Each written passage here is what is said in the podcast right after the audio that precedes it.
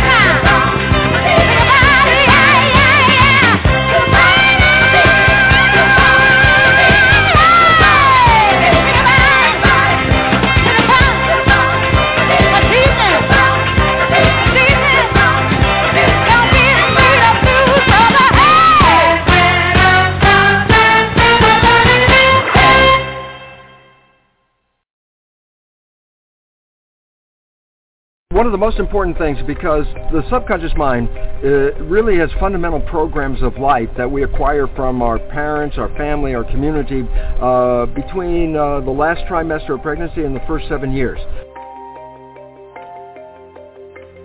So this is why nature created the first seven years of a child's life to download how to be a member of a family and a society and a culture by strictly observing other people. It's actually a brain function. It's a equivalent of hypnosis. Yes. Okay? So the fundamental programs of your subconscious are not yours. The conscious mind is yours. That's the creative mind. Well, the issue is that the conscious mind uh, can travel in time. What are you doing next week? Yeah. Your mind lets go of the moment, goes to next week. What did you do last week? Let's go of the moment, and you move into last week. Or I say, I think of something in your head. Uh, and the moment you're thinking, you're not paying attention. Well, this is what the function of the subconscious comes in. When you're not paying attention, you go to autopilot. So it's not like you're walking down the street and you have a thought and then stop. Like that. No, you continue walking. Yeah, but you're not paying attention. So it's a subconscious that does all the jobs from walking to driving the car. Uh, and so why is this relevant?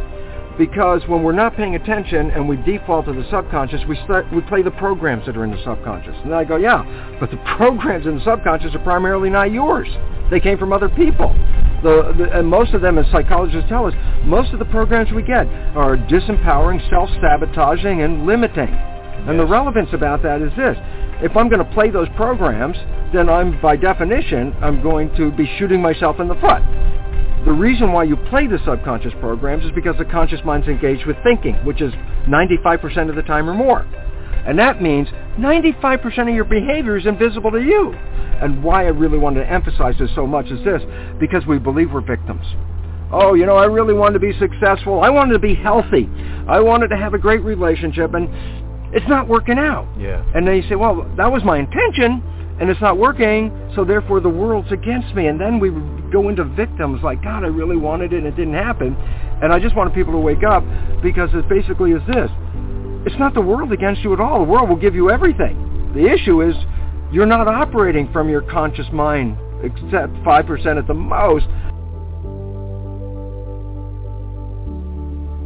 And so your life is really a reflection of your subconscious programming. Now you say to me, well, I got programmed from the last trimester of pregnancy, first seven years, so I was being programmed when I was one and two and three, and I go, absolutely. And you say, but what, what were the programs? I wasn't there. I have no idea what the hell the programs are. And I go, here's the neat part. 95% of your life is coming from the subconscious. So all you have to do is look at your life and just look at it and say, for what? I say, what comes to you that you want and it comes to you easily, you have programs to allow that to happen. But what you struggle with, what you work hard on, what you, you have to put a lot of effort into, why are you working so hard? And the answer is simple. Because you have an invisible program that is sabotaging you from that point. So now all of a sudden you say, well, what do I need to change? I say, well, look at your life Yes. and tell me what you're having trouble with. yeah, yeah. Because that's the, the, the direct expression of a program that's not supporting you. There's always been a belief that the conscious and the subconscious minds are one and the same. So if I educate my conscious mind, then my subconscious mind should automatically know what the heck I just did. Yeah. Right? So then I say, well, yeah, guess what? How many self-help books did you read? And I go, oh, I read all these self-help books. I say, now that you read them, did your life change? And the answer is, no, not really. But I'm really smart because if you ask me any questions about the self-help book, I can answer it. I say, well, what's the issue? And the issue is this. The conscious mind is creative. So yeah, I could read the book. I could watch this video with you in it. I could uh, even just go, aha, and the conscious mind could accept that and learn it. But the subconscious mind does not learn that way. And that has been the problem because we educate the conscious minds, get really smart, and our life stays exactly the same as it is. And the issue is why? Because it doesn't translate from the conscious to the subconscious. Because the subconscious learns in, well, three to four fundamental ways. Number one, the first way it learned seven years was hypnosis because the brain was operating at a low vibrational frequency and just downloading what it saw. After you're seven, how do you learn? Habituation. How'd you learn the ABCs or the times table? You had to repeat it and repeat it and repeat it and finally you got it and then you know how to do it. You want to drive a car? You have to practice and practice and then you learn how to do it. So if you want to change the subconscious mind, hypnosis is number one, that works. Uh, number two, repetition, habituation. Create a habit. And at first it seems like a struggle because it's new to the subconscious mind. But hey, you didn't learn ABCD the first time you said it. You know, you That's had to do it again and again. But after you do it for a repetition period, it will be so natural that if you're not doing it, your subconscious mind go, hey, what's happening? We're not doing it. Yeah, yeah. So uh, that's really good. We overcome that. Um, a, a third way, which is um, very, uh, uh, some people get it and it's very powerful, but I wouldn't recommend it, is tremendous emotional shock. Boom! Something happens in your life and it's so dramatic that after that moment, you're not going to be the same person. The subconscious got, got it right there, okay? Yeah. And the newer one and the better one is um, a whole new field of uh, uh, belief change modalities, which are also associated with what's called energy psychology. Yes. Uh, uh, and these are wonderful uh, because basically uh, it's a form of super learning. And what's neat about it, the conventional things like hypnosis or habituation, there's a time element that takes a long time. Yeah. But these new belief change modalities, uh, like a super learning experience, you can change a belief you've had your whole life, 50 years, and change it in 10 minutes.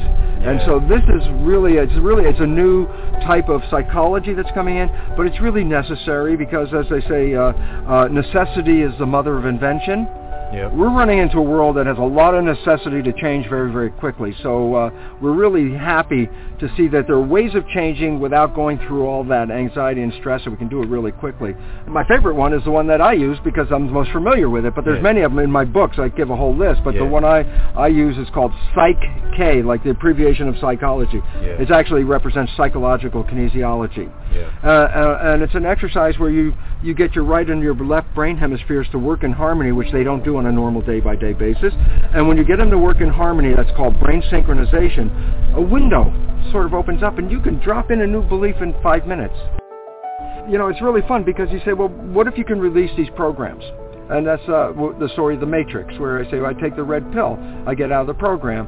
And I say, yeah, but in real life, every time we've taken that red pill, I say, what's the red pill in real life? And the answer is falling in love falling in love with the person or falling in love with a, uh, your creativity or whatever it is, falling in love. Because when you fall in love, what you're doing is so captivating and so engrossing and so desirable, you don't let your conscious mind wander. So the first time in your life, your conscious mind's staying present. And I said, well, why is that important? Conscious mind, wishes, desires, and aspirations. If you're operating from that mind, you manifest your wishes and desires. So my conclusion for all of this blah, blah, blah that I'm giving you is simply this. What if you go into the subconscious mind and change the programs in the subconscious mind so they reflect the wishes and desires of your conscious mind? What would that mean? And I tell you what it means.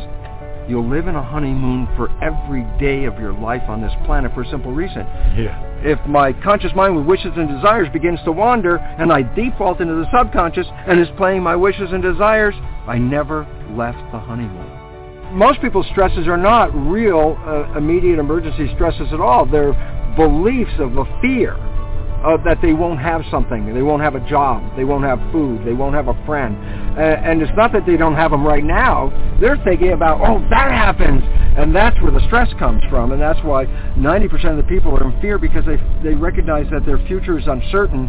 But rather than seeing it in a positive way, they they have a, a you know this image of a negative work, thing. Work it all out, and uh, yeah. and it's really interesting because remember when you fall in love and you get out of the program and you create heaven on earth. Well, if it wasn't for the programming, everybody would have heaven on earth. Yes. So if we can change the programming, then heaven on earth is available.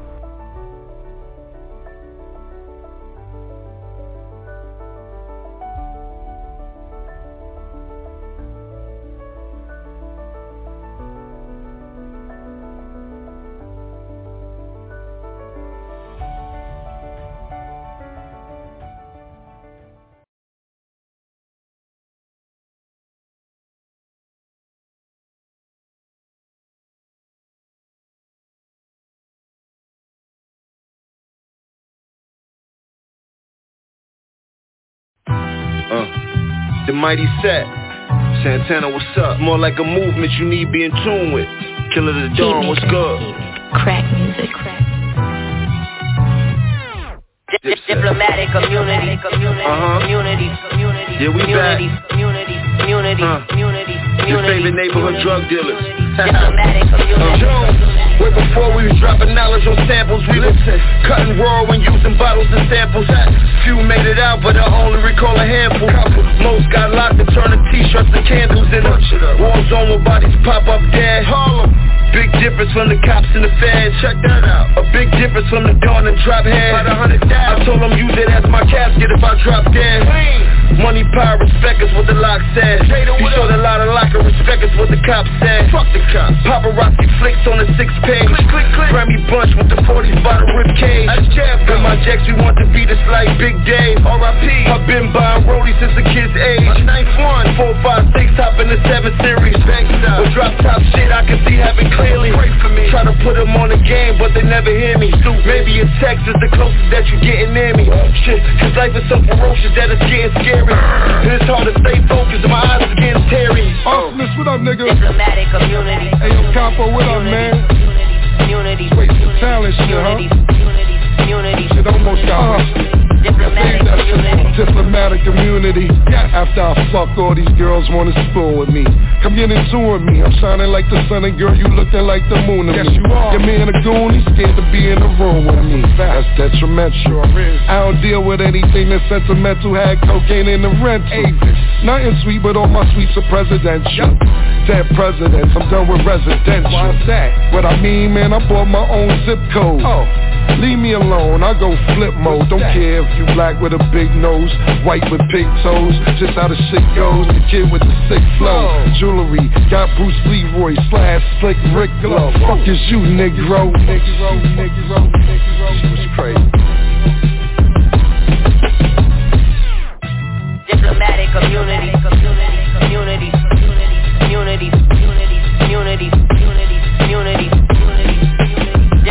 community, community, community, community. Do you know what the fifth is? Yes, Father, I know what the fifth is. The fifth is I refuse to answer on the grounds that I'm an criminal. The fifth commandment. Thou shalt not kill. That's right. Now I want you to tell me what happened. No, Father. I'm not telling nobody nothing. Don't be afraid, my son. Nobody's more powerful than God. I don't know about that, Father. Your guy's bigger than my guy up there. But my guy's bigger than your guy down here. Don't touch that dial. We'll be right back after these messages on Evolution Radio.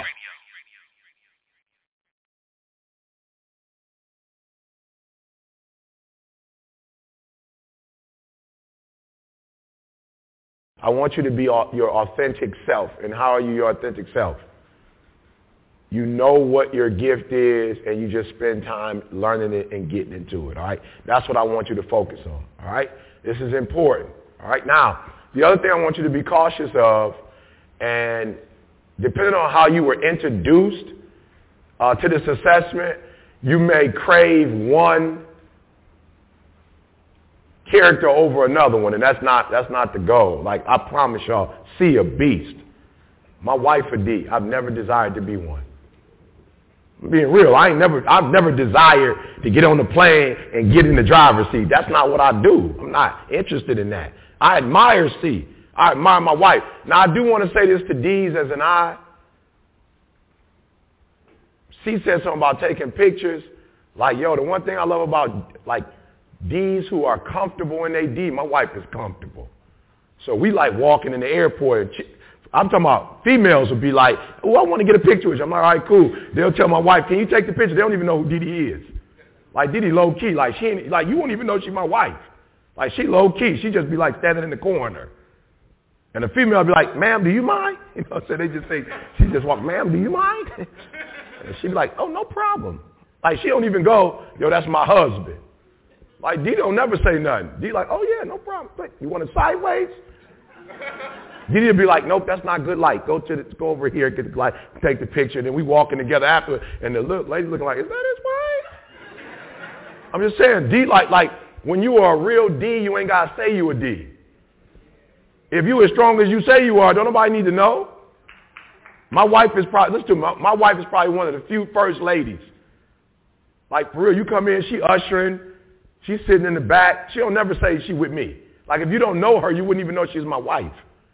Right? But she but she's strong. So if you're a real D, you don't gotta walk around like, ah, I'm a D. Right? And I admire my D's who put their team first. And they're using their strength not to get attention, but they're actually using their strength to drive the plane. You feel me? So now I want to help some of y'all though. When your D come in and go straight in the cockpit, like don't take that personal. That's what they're supposed to do, fly the plane. Anybody got time to be talking to you? Talking to you might mess up the flight. So I just need to be focused, right? We can talk after the plane, take off, land, and we in a hotel somewhere. We can talk. But when I'm on the, when I'm doing work, I need to be focused on that work. Does that make sense? So don't see that as mean. See that as focused. And sometimes you go to D as mean. They're not mean. They're focused. Right? And the eyes, y'all be taking it personal when people don't speak to you. You know what I'm saying? Your little feelings be in it. Like, why didn't you speak to me? I don't got time to be talking right now, all right? All right, eyes always got time to talk, all right? Write this down if you're an eye. That's why you can't execute. You're talking all the time. I just want to keep 100. I can say these things other eyes. You know what I'm saying? I can get on us. You know what I'm saying? And you're like, why don't I execute? Not because you don't have the ability to, but you talk too much. You talk too much. And you're talking sometimes when you should be executing. So here's what I want my eyes to do. I want you to execute first, then after you execute, you can talk as much as you want to. But you're mad that the D's don't respect you because you like, we just as powerful as you. Not when you're not executing, you're not. You feel me? Like for real, because the flight attendant would be like, well, you flying the plane, but if I don't talk to the people, they're not going to come back. Okay, you might be sweet, but you got to execute. Does that make sense? All right, so write this down. If you're an I, man, we like, we like the utility pole. We provide the electricity. Right? We, we, we, we're the energy. We're the five energy drink. That's your responsibility. Like you're supposed to bring the energy to the team. Like when the team is down, when we about to do something, like you got to bring that energy, right? But you got to be cautious because when you look at energy, if energy don't have like that black coal around it and then on those poles, it's destructive. It's destructive. So when a, when a, when there's a storm and the pole fall and, and, the, and the electrical outlet, they all on the ground, it's water, like that's, that's, and that, you got to be careful when you're an I because you can either be super productive or super destructive. There's no middle ground with eyes. Right? I'm just being real. Right? And so you got to learn to control that emotion, right? And so sometimes people don't want to be around eyes because you're just too emotional. You're draining. You got to realize you got so much energy that there's no purgatory for you. So you're either providing energy or you're draining it. You're never in the middle. Right? So when you're a high I, you either giving energy and you got everybody pumped up, we got gas in the car, or we got the electric, if it's electrical boy, we on full, we good to go. But you're the opposite. When you're not a healthy I, you, you're a drainer. Every time you come in, you draining. Why? Because it's like, look at me, see me, see me. It's me, I'm here. Pay me some attention. And it's like, yo, you're draining me right now. Right? So if you're an eye, you got to be able to control that eye. Of all of them, the eyes, your, your, your gift is so powerful. Right? So here's how I look at the eye, right? When, you know, um, the word of God says, let us make man in our image and after our likeness. And then they got on the dust of the ground and they formed it. But it wasn't really a man until they breathed breath when they went, so when somebody dies, that breath is gone. You just see a you see a body, but it's like cold. That's what the eye is. You're that. you're that spirit. You that spirit. You bring that life force. Right? So they can make a car. Right? They can have the form of it, but it ain't until you put that engine in that joker that is that and you turn that key and it go. That's when it's got life. So you got to realize, ah, your goal is to give life, not to come in the room and take life. Your goal is not to come in and look and go, look at me, I'm here. Man, I wish I could have got, why I know him, like, I here, like, we know each other, we cool, but it ain't like my, like one of my clients, my guy guy, but I wish I could get to AB. See, because I know what happened when I know what happened when you a high I. I know what happened when you like the number one wide receiver. Like I get it. I see what's going on with my man, right? But it's that boom, touchdown. And it ain't the touchdown that's the problem, but it's like and it just gets overwhelming because like, look at me, look at me, look at me. Attention, attention, attention, attention, attention, attention. So you start getting in relationships, you start tearing those relationships up because like, give me, give me, give me, give me, give me, and you're supposed to be giving, giving, giving, giving. So the reason why E.T. got relationships all over the world, because E.T. got to a point where he was like, I realize you give, E, that's your goal, is to give life, and then when you give it, they're going to give it back to you. Don't go in and take. But I look at my old dude, and my old dude was a high I too. He just didn't know what it was. And so he had five, six kids by five, six different women, because he didn't know how to he didn't know how to play his eye. And so he took his eye and got into a lot of relationship and tried to get this woman a little bit and this woman a little bit and this woman a little bit and this little woman a little bit. And he didn't realize like the goal wasn't to go and take from other women. The goal is, as Eric Thomas, I'm your shepherd. My goal is not to tear you down. My goal is to build you up. That's my goal as a high eye is to build you up, not tear you down. We got influence, but we don't use our influence to tear down. We don't use our influence to be manipulative. We don't use our influence to get our way. We use our influence to build that particular entity or that particular organization or that particular person. That's our goal, to build. And some of you eyes, you tear down.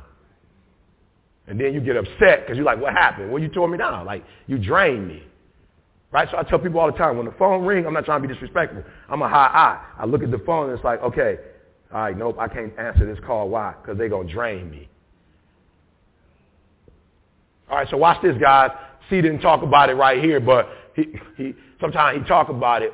And C was like, when he hooked up with me, he had made up in his mind as he observed, because D's are supposed to solve and get good. These are supposed to solve and get. C was like, I'm never going. I'm sorry. I'm not going to speak in your language. I'm sorry. Let me stop. I'm saying my eyes just want to get excited. I just want to speak on C's behalf. You know what I'm saying? But he's in the room, so I don't have to do that. So what did you say? What did you make your first goal in our relationship as a D? What was your first goal? So yeah, obviously with E being a pastor when I met him and also being an advisor, um, everybody would come to him, of course, with problems, right? Students on campus got problems, they come see their advisor. In the church, people got problems in their marriage and whatever, they would go to E. And I would be around E, right? Right-hand man, I'd be around. I'm like, whoa, everybody just coming, just dumping everything on his plate. So one of the reasons I think I endeared myself to E first was just, um, I, I just decided I'm not bringing him any problems. Like I just won't. Even if I got a problem, I'll like try to figure it out myself or go to somebody else so I can be that sense of relief. And so what happened is he always wanted to be around and always wanted me around him because I was the one person who never brought any pro- I still don't think I ever brought a problem to E to like, hey E, bro, we got this problem. Like I've always said like let me take stuff, remove stuff from your plate so that you continue continue to be the high eye that attracts all of this and I'll take the rest of the burden from you. Matter of fact, there was things that probably happened that he didn't even know about that as the CEO. He probably should have known about, but I was just like, don't even worry about it because I didn't want to. He is emotional, right? The high eye, he gets a little bit more emotional. I didn't even want that on his plate. Like there's thing, I'm not about to tell E some foolishness right before he goes on stage to speak. He feels everything, right? He feels it. And so my goal from day one has always been to not only take problems from him, never to bring a problem, not even my own, to him. So. You get that? Come on now, I want y'all to see it. So the root is, it's not about me, it's about you. And if everybody play that, we're going to be good. What messes relationships up is, give me, give me, give me, give me, give me. You ain't going to never lose no relationship that is always giving. You ain't about to kick, like, if you got to get rid of 10 of your friends, you're not about to get rid of the friends that pay for your dinner. You're going to go through your Rolodex like, yeah, every time we got my man, yeah, he ain't never got no money. I check. All right, does that make sense? Here's what you got to realize. You're a high eye, all right? You're emotional. You dream. You like to connect. Most of the people that I know that teach this, they teach this stuff like a light switch, right? So in a light switch, when you have a light switch, you do what with a light switch? On and off. I want to give you something special. Eyes. I want you to have a dimmer. Are you with me? Most people that teach this, they teach on, off, on, off, on, off. I don't want you doing that anymore. I want you to do a dimmer. Right? So, depending on what your number is, you so you see, you see I'm a high eye. I'm talking about, I'm, I'm talking about, I, really it's a hundred. They just put, you know what I'm saying? Like, just look at the space right there. That's like a hundred percent, right? So, so, so it means that when I'm interacting with people, I'm on a what? I'm on a hundred right? When I'm interacting, when I'm sharing my opinions, I'm on what? I'm on a hundred. I need y'all to talk back to me. Let's start all over again. When I'm interacting with people, I'm on what? I'm on a hundred. That's not always good. It don't mean I'm wrong for being a high eye, but me and my daughter used to have some challenges, and we had challenges because she's a C. And I used to be like, yo, my daughter don't respond like my son. What's wrong with her? Nothing went wrong with her. My son's a high I and a higher D. So he doesn't mind that extrovert stuff. My daughter's an introvert. She's like, whoa, dad, like, whoa, it's 8 in the morning. My wife's a high C. I get up in the morning, kiss my wife. She's like, whoa, like, I love you, but like, let me brush my teeth. Like, but I'm so like, what up, girl? Good morning. Ah, she's like, whoa, I love you, but I need about an hour, like, just to myself. She's a C and a D. She's like, I just need some time by myself. It's not that I don't love you, but let me go do me, and then I'm ready to take on the world. I'm ready to take on the world as soon as I get up. as soon as I wake up, I'm like, where's the world at? Let's go. Where they at? Let's go. Who need help? Right? So I'm on a 10, right? I'm on a 10 with interacting. I'm on a 10 with my emotions. I'm on a 10 with sharing my opinion. Me and my wife just had a major breakthrough. Right? My wife don't like fighting. She don't like fussing. She don't like none of that. She didn't grow up with her father. It was just her and her mom, and they never argued. I'm on 10. oh, I'm trying to help somebody in your marriage. I just gave you a secret. My wife didn't grow up with her father. It was just her and her mom. They never argued because it's her mom. They never had an argument. I'm on 10. So we had a situation recently, right? I'm just going to walk y'all through this real quick to my eyes because I want you to be a dimmer.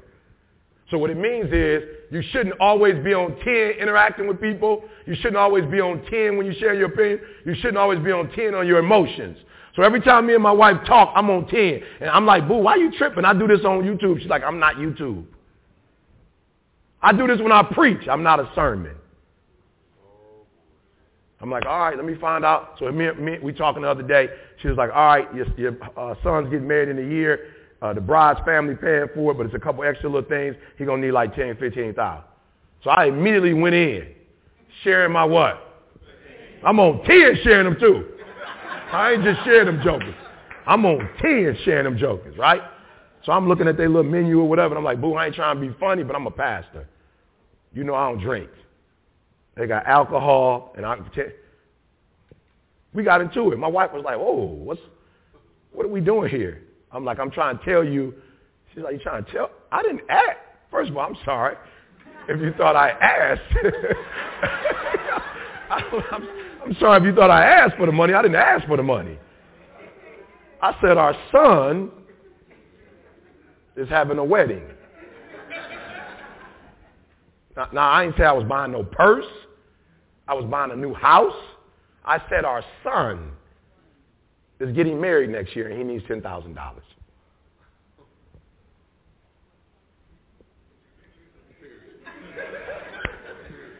That's, she's a D. That's facts.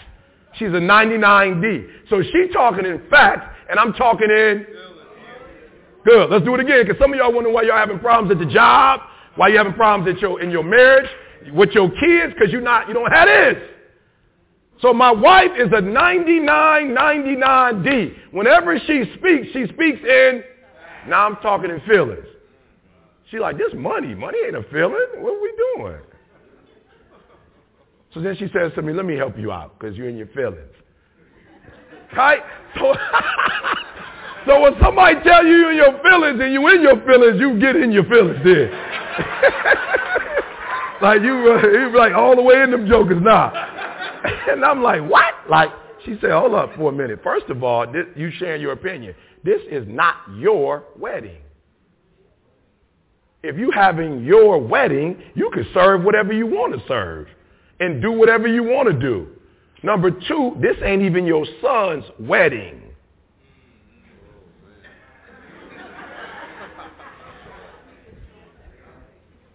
This is his bride's wedding. Do we not have 10 grand? I like how she played me. She's like, we ain't got 10? I was like, nah, come on. You know we got $10,000. She said, then why are we talking? We should have been finished. When I said we need 10, we're going to do 10, we shouldn't have been talking about nothing else. Like, how did this even turn into a discussion? right? And, and, I, and I walked away. Uh, you think I'm playing. I'm not playing. I walked away, and for two straight weeks, I prayed to God. And I wrote down an affirmation. And I said, God, I'm sorry, but when I was born, I was born on 10. You got to help me. I will not share my opinions from this day forward with people who don't ask for them. Like I was the one that fought because I'm on 10. I'm sharing my opinion with somebody that didn't ask for it. That's bound to be an argument. I'm, sharing my opinion. Why? Because I was born to share it. And I don't never, it's always on 10. And I got to get a dimmer switch and turn it down. Only ask for, only give someone your opinion when they ask for it. So I started looking at my son and my relationship. I was like, oh man, I see what's going wrong. I be calling my man, telling my man how I feel. I'm calling my man, telling my man how I feel about his life. God was like, you already live yours and quiet is kept. It ain't like you did it all right. So why are you giving somebody about your opinion about something that you weren't even 100% with your life? Like it wasn't even like the decisions you made was all sweet. But now you want to share with him what your life was when you was born in the 70s and he was born in 95. Like leave it alone. Like this is his life. Good. So do me a favor. Eyes. We're supposed to be sharing our opinion, but you ain't supposed to be sharing it with people when they ask for it. You only share your opinion with people who ask for it. You only interact like on 10 with other eyes. Does this make sense? So what, what happens, eyes, is we bring energy, but when people are getting on the plane, our job is to make sure they have a phenomenal experience because the difference between going to Delta, Southwest, and all the other ones, all the planes pretty much the same. The difference is the experience. So the reason why our company took off and went to a whole other level is because I stopped making decisions. The only reason I was making decisions is because I felt like, you know, hey, I'm a CEO. Now, C can make the decision, but I get to make at least one or two a year. I'm the CEO. No, no, you hear what I'm saying? Like, don't play. I'm saying I'm older than CJ. 12 years older than my man. Like this, this is, I helped build this. Matter of fact, before I met him, I was doing this. I started doing this in 1920. I didn't meet this kid till he was 22, 23. So I, so I, so I can get in on some. And the reason why we used to have problems when he talked about the conferences and what we do on campus is because he was telling me what he needed to do. And I was, in, I was injecting my little 70% on, I got a little 70D. So I'm like, see, this is how we need to do it. And the company took off when I let C make the decision and I focus on the experience. Hey, E, but, how, how, did you, uh, how did you, when you make the decision now, how do you tell me? when I make it, oh, this is the only way I get C, right? Because I give him all the decisions. But every now and then when I'm like, got one that's like really like I need to do this, I'm like, see, I woke up and prayed this morning. You know what I'm saying? I'm like, see, I spoke to the Lord today. And the Lord told me. like, man, go for it. All right, man, go, go. You feel me? But I only, I only pull out that wild card every now and then, you know? And I got to really feel it. You know what I'm saying? And so I want you guys to really like pay attention to what I just said. Once I get see all the decisions.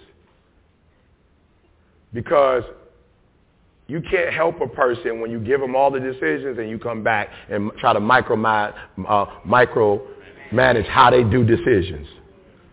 So either you give it to them or you don't. And some of y'all, you giving your supervisor, you giving people in your company, and then you come back and take it.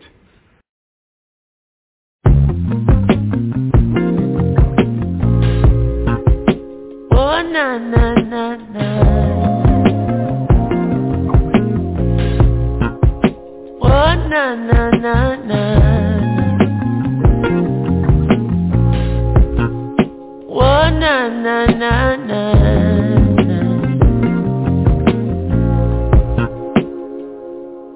good vibration, yeah. That's the positive vibes and we creating, yeah. The sound that make you feel right, we keep it blazing, yeah. Forever shining this light, we keep it blazing, yeah. Boy, forever shining this light. Hey. Thank the Lord, my cup is full and running over. All who never like we, I got love we know. Baby girl just text me, say she coming over. And when she reach it, want me fit turn off the phone. Turn the lights down low, turn up the stereo, yeah. Alton Gregory, Isaacs Dennis Brown. Have you ever, have you ever been in love? Now bad vibes can't stop this good vibration, yeah. That's the positive vibes we keep creating, yeah. Sounds that make you feel right, we keep it blazing, yeah. As long as we live in this life, we keep it blazing, yeah. As long as we live in this life, yeah. Ain't nothing wrong with melodies that touch your soul, no. They're acting like the people don't need it no more Still when she hear that good music she only closer She groovy now I know she feeling it for sure. She moved to me and rest her head up on my shoulder. Soothingly she tell me if turn up the song Have you ever, have you ever been in love? Now bad vibes can't stop this Good vibration, yeah. Ooh, yeah, yeah, yeah. That's the positive vibes and we creating, yeah Sounds that make you feel right, we keep it blazing. Forever shining this light, we keep it blazing, blazing. Forever shining this light, ooh yeah.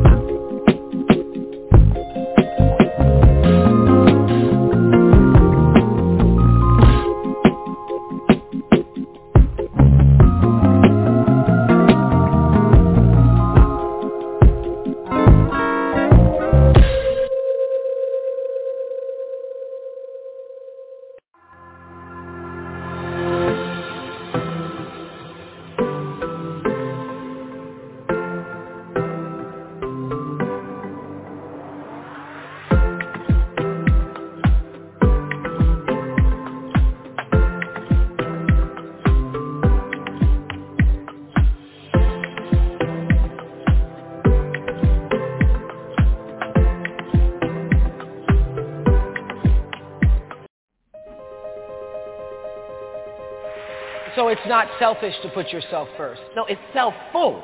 It's self-full. It's self-full to be first, to be as good as possible to you, to take care of you, to keep you whole and healthy. That doesn't mean that you disregard everything and everyone, but you want to come with your cup full. You know, my cup runneth over. Yeah. What comes out of the cup is for y'all. What's in the cup is mine. But I got to keep my cup full. Don't we do that? Don't we take on other people's stuff and make it about us when we don't know that we matter? When you don't know you matter, you will make somebody else's crazy about you. You got your own stuff to handle. You don't have to take on anybody else. You know, there isn't a person you can ask in the world at some point where they didn't say, you know, I just find it difficult to trust people. Right. But what you say, that's not really the issue. No. Learning to trust other people. No. The real issue is trusting yourself. Trusting yourself that you're going to make the right choices. Trusting yourself that you can hear that voice and follow it. Trusting yourself. that when people betray you, abandon you, don't acknowledge you, whatever, you will, I'll be okay. yeah. I'll be okay. What about boundaries? People violate you when you don't have clear boundaries because you don't tell them how to behave in your life. And they run amok. They run amok because you don't have clear boundaries. You know, a lot of people hold secrets about themselves from their family. Guilt and shame, guilt and shame. And teaching people how to be people. Love people and respect people enough to tell them the truth. Okay, okay. Tell them the truth. Okay. Here's a big story I wish everybody, I'm just a single mom and I can't. Don't, that story is not helping you. That may be a reality. Here's the, here's the principle. State the facts, speak the truth. Here's the fact. I'm raising children without the benefit of a partner. That's the, that's the fact. Here's the truth. Right where I am, the fullness of God is, and me and God is a majority. Most of us have a death urge. And we see the guy coming, warning, slap, right in the middle of his head. And we said, oh, I'm going to fix it. I'm going to change it. I'm going to reshape it. And we got to understand love doesn't have to fix you, change you. When you see crazy coming, cross the street. cross the street. Hi, YouTubers. I'm excited to give you an update about our... Tune in every Sunday from 7 to 10 p.m. Eastern on The Bottom Line with Joey L. on Evolution Radio.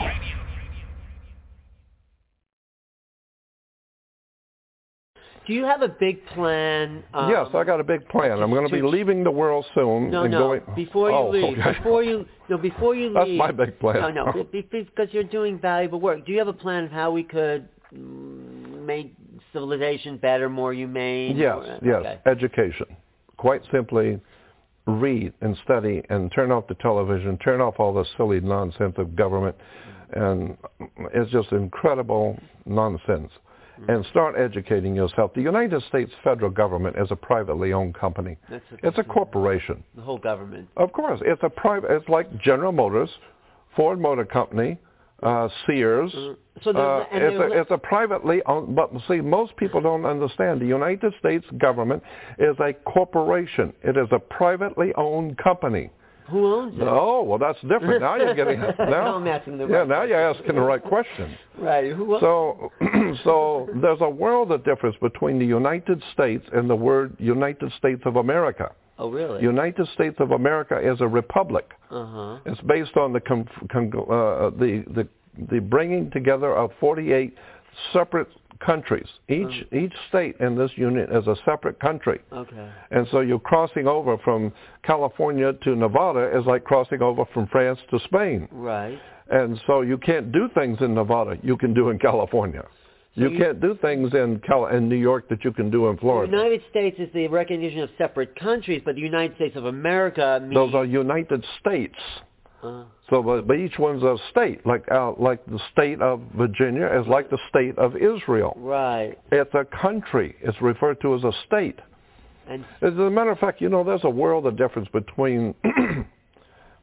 there's a world of difference in words in law. I mean, when you go to court, there's a very big difference between a trial by jury or a jury trial. Doesn't mean the same thing. uh-huh. There's a very big difference between California state and the state of California. Doesn't mean the same It thing. It doesn't? No, Like, no. what's the difference there? Cal, Cal State is the state we call California. That's the state. Uh-huh. But state of California Yeah. is different.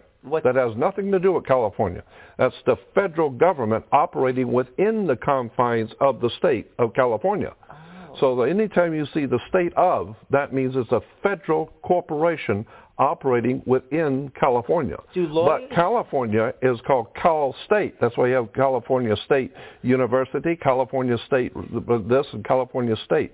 That's California. But state of California is the federal government. Oh, do people know that? Do No, no, know no, this? no, no. People don't know any of this. None of this. Nobody, because it doesn't have anything to do with football. So who the hell needs to know about any of this stuff? I need to know because I don't like being played for a fool. Yeah. I want to know who's running this country. You don't want to be manipulated. I, I, I don't. I refuse to be manipulated. I want to know exactly who's doing what.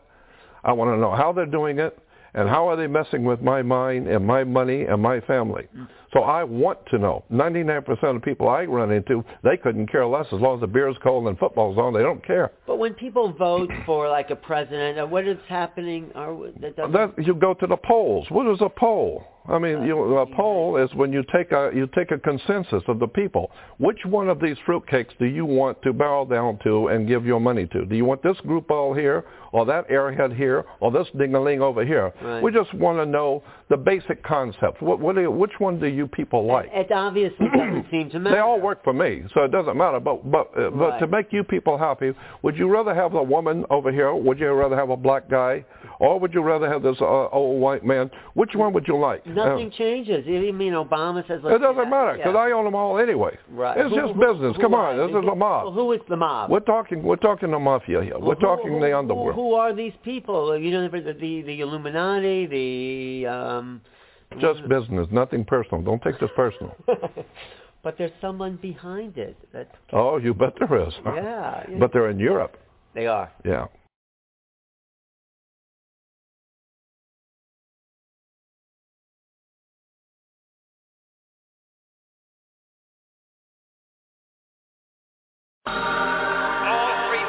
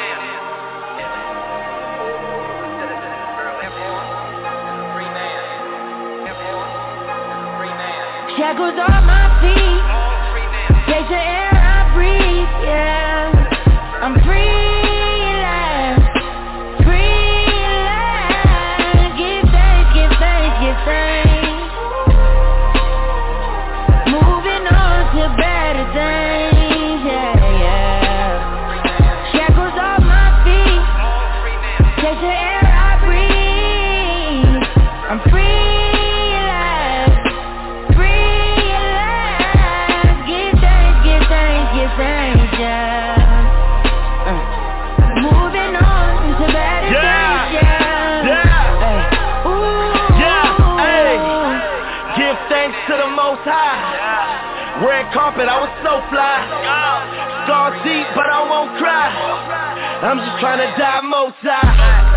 Hundred grand in a green duffel. Trying to figure life but still seem punk. Intoxicated as my daughter cries. I wake up horny next to baller wire. I'm off parole, shackles off the feet. Cops still killing, am I truly free? Thinking about the lies Donald Trump teller. Iceberg shit, Donald Duck sweater. Whole snapping pictures, I'm so photogenic. You either die a legend or they won't remember. Is there a heaven for street niggas? So many homies gone, started in the street with us. Guess it's the reason why we celebrate. Cop cars, pop bottles, happy to escape. Penthouse with the sky view. I woke up feeling free and I locked Shackles on my feet. Take the air I breathe, yeah. I'm free last, free last. Give thanks, give thanks, give thanks. Moving on to better things, yeah, yeah. Shackles off my feet. Take the air I breathe. I'm free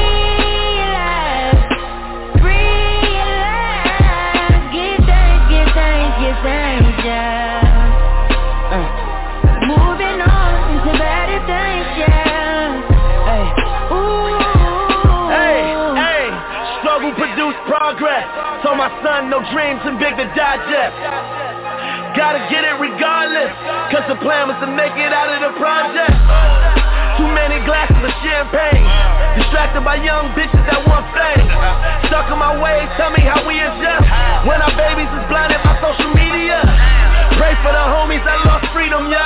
Trying to feed their families, why are they unjust? Political pawns, we die suffering. To achieve our dreams, we try hustling. That's the plight of the black now. They either kill us or throw us in pack jail. Leave us in cages, is that hell? Feeling trapped in the ghetto, is that jail? Shackles off with the top down. No intention to stop now. Penthouse with the sky view. I woke up feeling free and I Shackles lost off you. my feet.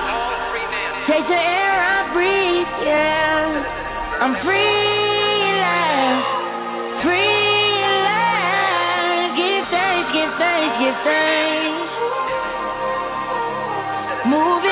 to better things,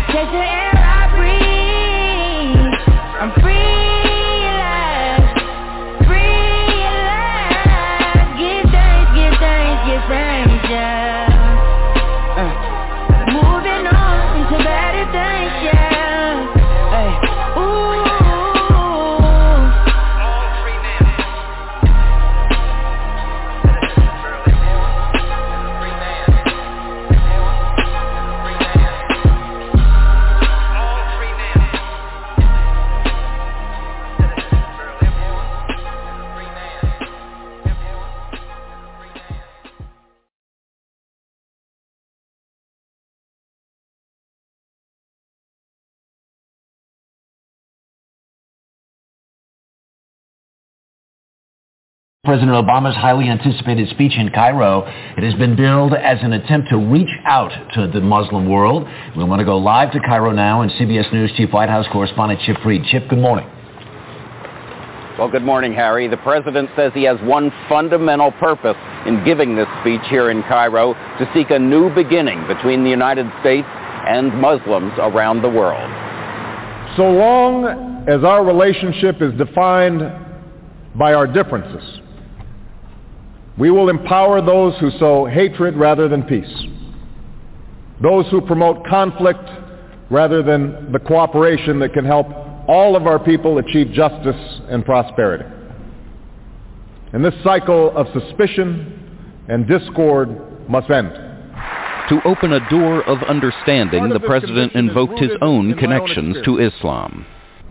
I'm a Christian, but my father came from a Kenyan family that includes generations of Muslims. As a boy, I spent several years in Indonesia and heard the call of the azan at the break of dawn and at the fall of dusk.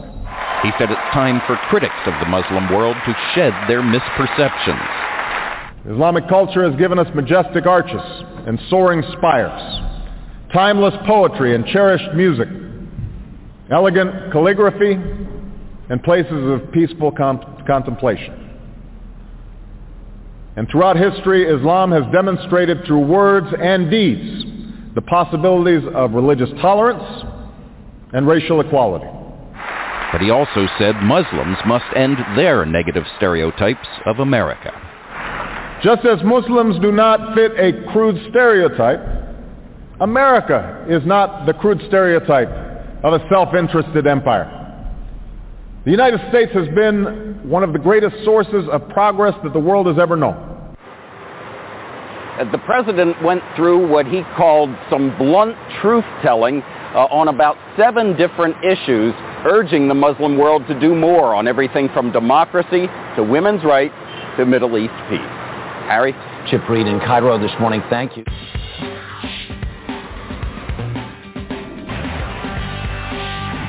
You know, when we talk about history, we think in terms of Columbus discovering America. If you're like I was, when I was a little kid growing up, why, Columbus discovered America, and we have a holiday on October the 12th every year that we celebrate the discovery of America. One day, I was traveling with my wife in Illinois, and she looked over at me and she said, well, would you like to visit one of the pyramids here in Illinois? And I said, pyramids? And she said, yes, there's about seven or eight of them here. And uh, not far from here, just a few miles, is one of those big pyramids. And I said, well, who built it? And she said, well, nobody seems to know. And I said, well, how big is it? And she said, well, it's uh, several hundred feet high and it covers several acres. It's as big as the Great Pyramid of Egypt. And I was amazed. I'd never heard of such a thing. I said, here in Illinois, there's a pyramid? And she said, yes, not just one, but seven or eight. And I said, yeah, I got to see this. And so we drove off the main highway and we drove a little while and pretty soon here out in the middle of the flat lands of Illinois, rising on the horizon was this big hill. We drove over to the big hill. It was covered by brush and trees and and uh, we went into the park. it's a it's a state park and uh, paid our fee and we walked in. I stood at the bottom of it and I looked at this and I said, hmm, why is it that I have been educated in America, went to the public school system, and here is a monument 400 feet high, sitting in the middle of a cornfield, covering about 15 or 20 acres of ground. A humongous mound of earth and I never heard about it. And I'm 42 years old. Never heard about it. Well, it's not the only thing that I haven't heard about. It's not the only thing that you probably hadn't heard about. But have you ever heard about Egyptian hieroglyphics here in America? Have you heard about any monuments, writings, or coins found here in America that predate Columbus?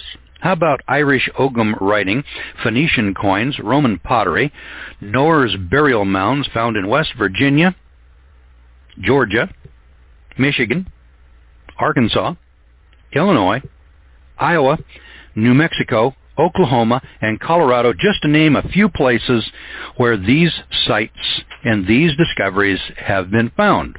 And then ask yourself, what did you hear when you went to school, when you went to college? Maybe you're an archaeologist or an anthropologist. Did you ever hear about America BC? Well, we've heard about the Indians, and we ascribe these monuments and these strange phenomena to these Indians who deny them. And when you ask the Indians of Illinois, did you or your people or any any history in the past build these pyramids out here? And they'll tell you, nope, nope, we didn't build them. Do you know who did? And they'll say, nope, nope, we don't know who did. We don't know who built them. We didn't, but there they are. And they are totally ignored in the literature. I mean ignored like they never existed. It's not the first time I've ever seen this kind of hiding the truth. We see it in politics, we see it in economics, we see it in medicine. And the truth is, we find it in science also. For instance, in March of 1493, the Catholic Church was presented with an unforeseen problem. Christopher Columbus had just landed in Lisbon after an eight-month voyage. that was to have taken him to the Indies, but instead of going to the Indies, it had led him to discover a new world. And the difficulty now confronting the prelates of the Catholic Church was that he had returned with passengers, American Indians, who had all of the appearance of being human beings. But how could their existence be accounted for? The biblical account of creation described three continents, each occupied by the seed of three sons, the three sons of Noah who survived the flood, Shem, Ham, and Japheth. Columbus seems already to have been aware of the impending theological problem because in a letter dated February 15, 1493, written at the Canary Islands, he assured King Ferdinand that the people that he found were no monsters, but on the contrary were very well formed. Neither were they Negroes.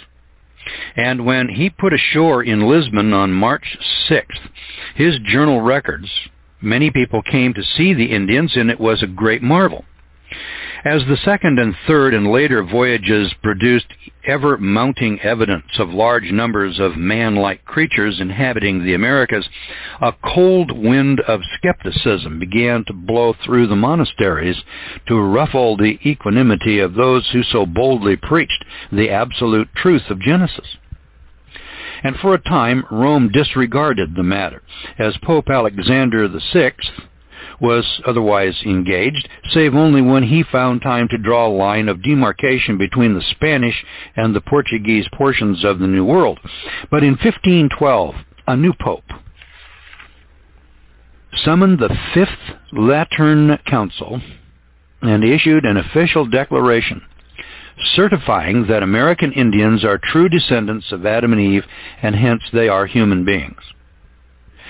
The failure of the Bible to account for them and to account for their continent was made good by the inference that American Indians are the descendants of Babylonians expelled from the Old World on account of sins of their ancestors. Now backed by this new authority, it was now safe for speculative churchmen to ponder the route from the Garden of Eden to America. After considering the possibilities that Noah's Ark might have added an American port of call to her scheduled sailing plan, or that angels might have transported people across the ocean, holding them by the hair of the head like to the prophet Habakkuk, a Spanish thinker, Jose de Acosta, dismissed both propositions in favor of transportation by shipwreck and accidental tempest of the weather. Now the inquiry was now taken up by others, and by the 17th century, both Protestant and Catholic churchmen were agreed that Asia must have been the original homeland of the American Indian forefathers because only the rude Tartars, above all nations on earth, resemble the inhabitants of America in respect of their gross ignorance of letters and of the arts, their idolatry, and above all, their incivility. Alas, for Pocahontas, there was no Fenimore Cooper on hand to defend the Six Nations, no Deerslayer yet to win hearts or minds for the dwellers in the wilderness. One dissident, Cotton Mather in Boston, in the course of a long series of extraordinary letters to the Royal Society of London, drew attention to the existence in Connecticut of a tribe of Indians which practiced circumcision, thereby showing he thought that the American Indians should be considered as the lost tribes of Israel. Voltaire, on the other hand, considered that the American Indians had arisen de novo in America by whatever mechanism had similarly caused human beings to appear upon the face of the earth in the other continents. By 1811, such scientists as Humboldt recognized the similarities between some American tribes and those of the Mongol race, and he postulated that the American Indians are descended from a mingling of ancient Americans and later in-wanderers from Asia. Later still, most of the anthropologists came to agree that all American Indians are descended from ancestors that entered the Americas by way of the Bering Strait, and that no European came to America before Leif Erikson or Columbus. Now in recent years, one lone voice has protested this kind of oversimplification. that of Harold Sterling Gladwin. And in his various writings, Gladwin has repeatedly drawn attention to cultural features and material objects, particularly pottery, that show that American tribes must have had relatively recent contacts with the old world of Europe and the Middle East, especially with the Mediterranean and with the Orient.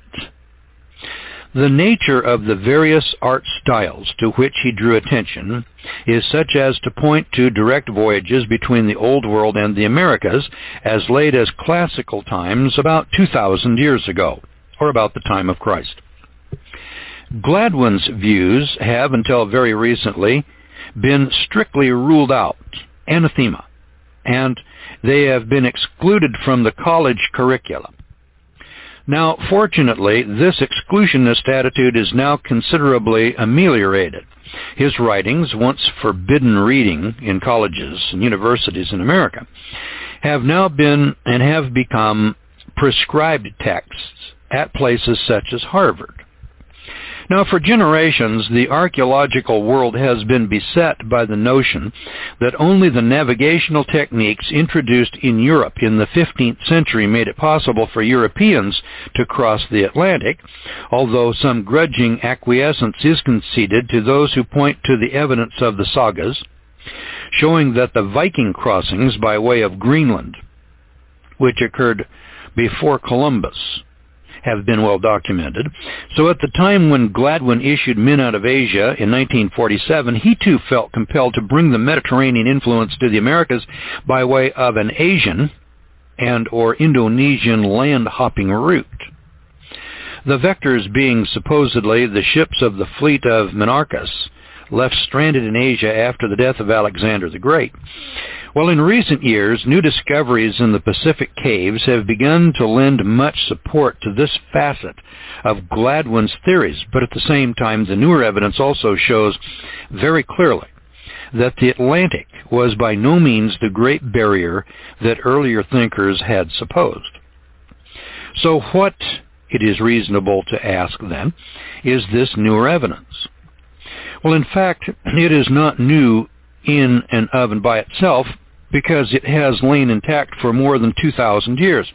All that is new is our ability to read the inscriptions concerned, because indeed they are written and in some sense documents carefully engraved on the bedrock of America, on temple lintels, and on the gravestones of kings and chiefs and they speak to us of a long-forgotten age of exploration and of colonization, which is the subject of this book. When American archaeologists first began to send me inscriptions for decipherment and translation, I was astonished to learn that such documents existed here in America. All of my earlier work had been on ancient tablets and cave inscriptions of the Old World, records of the Sea Peoples of the Bronze Age and early Iron Age some three to four thousand years ago. But what I now began to receive from unimpeachable sources here in North America were essentially the same types of documents, engraved in stone, and they were either excavated from some archaeological site or they were recorded from cliff faces or photographed on massive rocks discovered by the early colonists. And I'd never seen such materials mentioned or illustrated in any books on archaeology of the Americas, and indeed I was totally oblivious to their existence. How is it, I asked my friend and colleague Professor George Carter of Texas, that you are sending me all of these materials. Has no one studied them before? Well, his answer was, for 75 years I have been knocking on the study doors of professors of Greek and Latin. And each time I have been told that the objects that I had in my hand look like writing, but that it is not Greek, and that it is not Latin, nor is it any script known to my consultants. So I emerged no wiser than before. Now, the very manner in which George Carter and I were brought together is in itself instructive because it illustrates both the difficulties now besetting communication between men working in different disciplines and the strengths of those more liberal institutions of learning that encourage their faculty to cross the lines that divide the disciplines. Carter was trained as an archaeologist at the University of California at Berkeley. But he has chosen to devote much of his life to the study of the geographical distribution of man and his domesticated plants and animals. Through his research at Johns Hopkins and then later at Texas A&M, his work became well known to biologists at Harvard, especially to botanists working on the evolution and distribution of plants cultivi- cultivated by man around the world.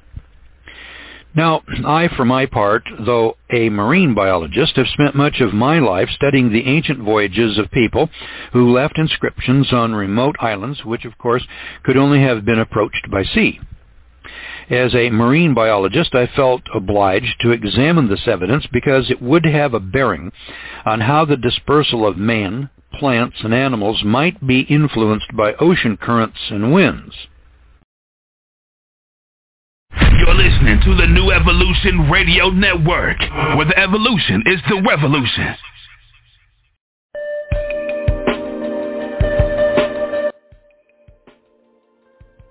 All right, all right. What's happening? What's happening right here on the bottom line? I'm your host, Joy Brownsdale Bay Ali. And this is the bottom line on the New Evolution Radio Network. Caller number 347-989-0194. If you want to get in and holler at me. All right. Um, I'm going to make more commerce.com. If you want to sign up for the membership, it's free for our new listeners. We got an upcoming seminar coming up, St. Louis, all right, in October. Hope to see you there. You can do pre-registration on the site, or you can pay at the door. Okay. Um, if you're not signed up for the podcast, go and check out the podcast. That's where all of the episodes live and breathe. That shit over there. Go back and check out anything that you might have missed. Friday was a very good show. You might want to go back and listen to Friday's show. All right. Um, with that being said, man, we're gonna jump right in. Um, I started the show about 30 minutes after today, um, just because I wanted to I wanted to give some people a little extra time to come in. Um, so don't worry, you didn't miss nothing. We're here. All right, we're gonna get it in tonight. Uh, this conversation tonight, I want to talk about is blood. So we're gonna go into uh, blood types and things of this nature, and this is an important topic for us to, de- to deal with, specifically because when we talk about nationality, everybody wants to talk about the passport. People want to talk about the birth certificate.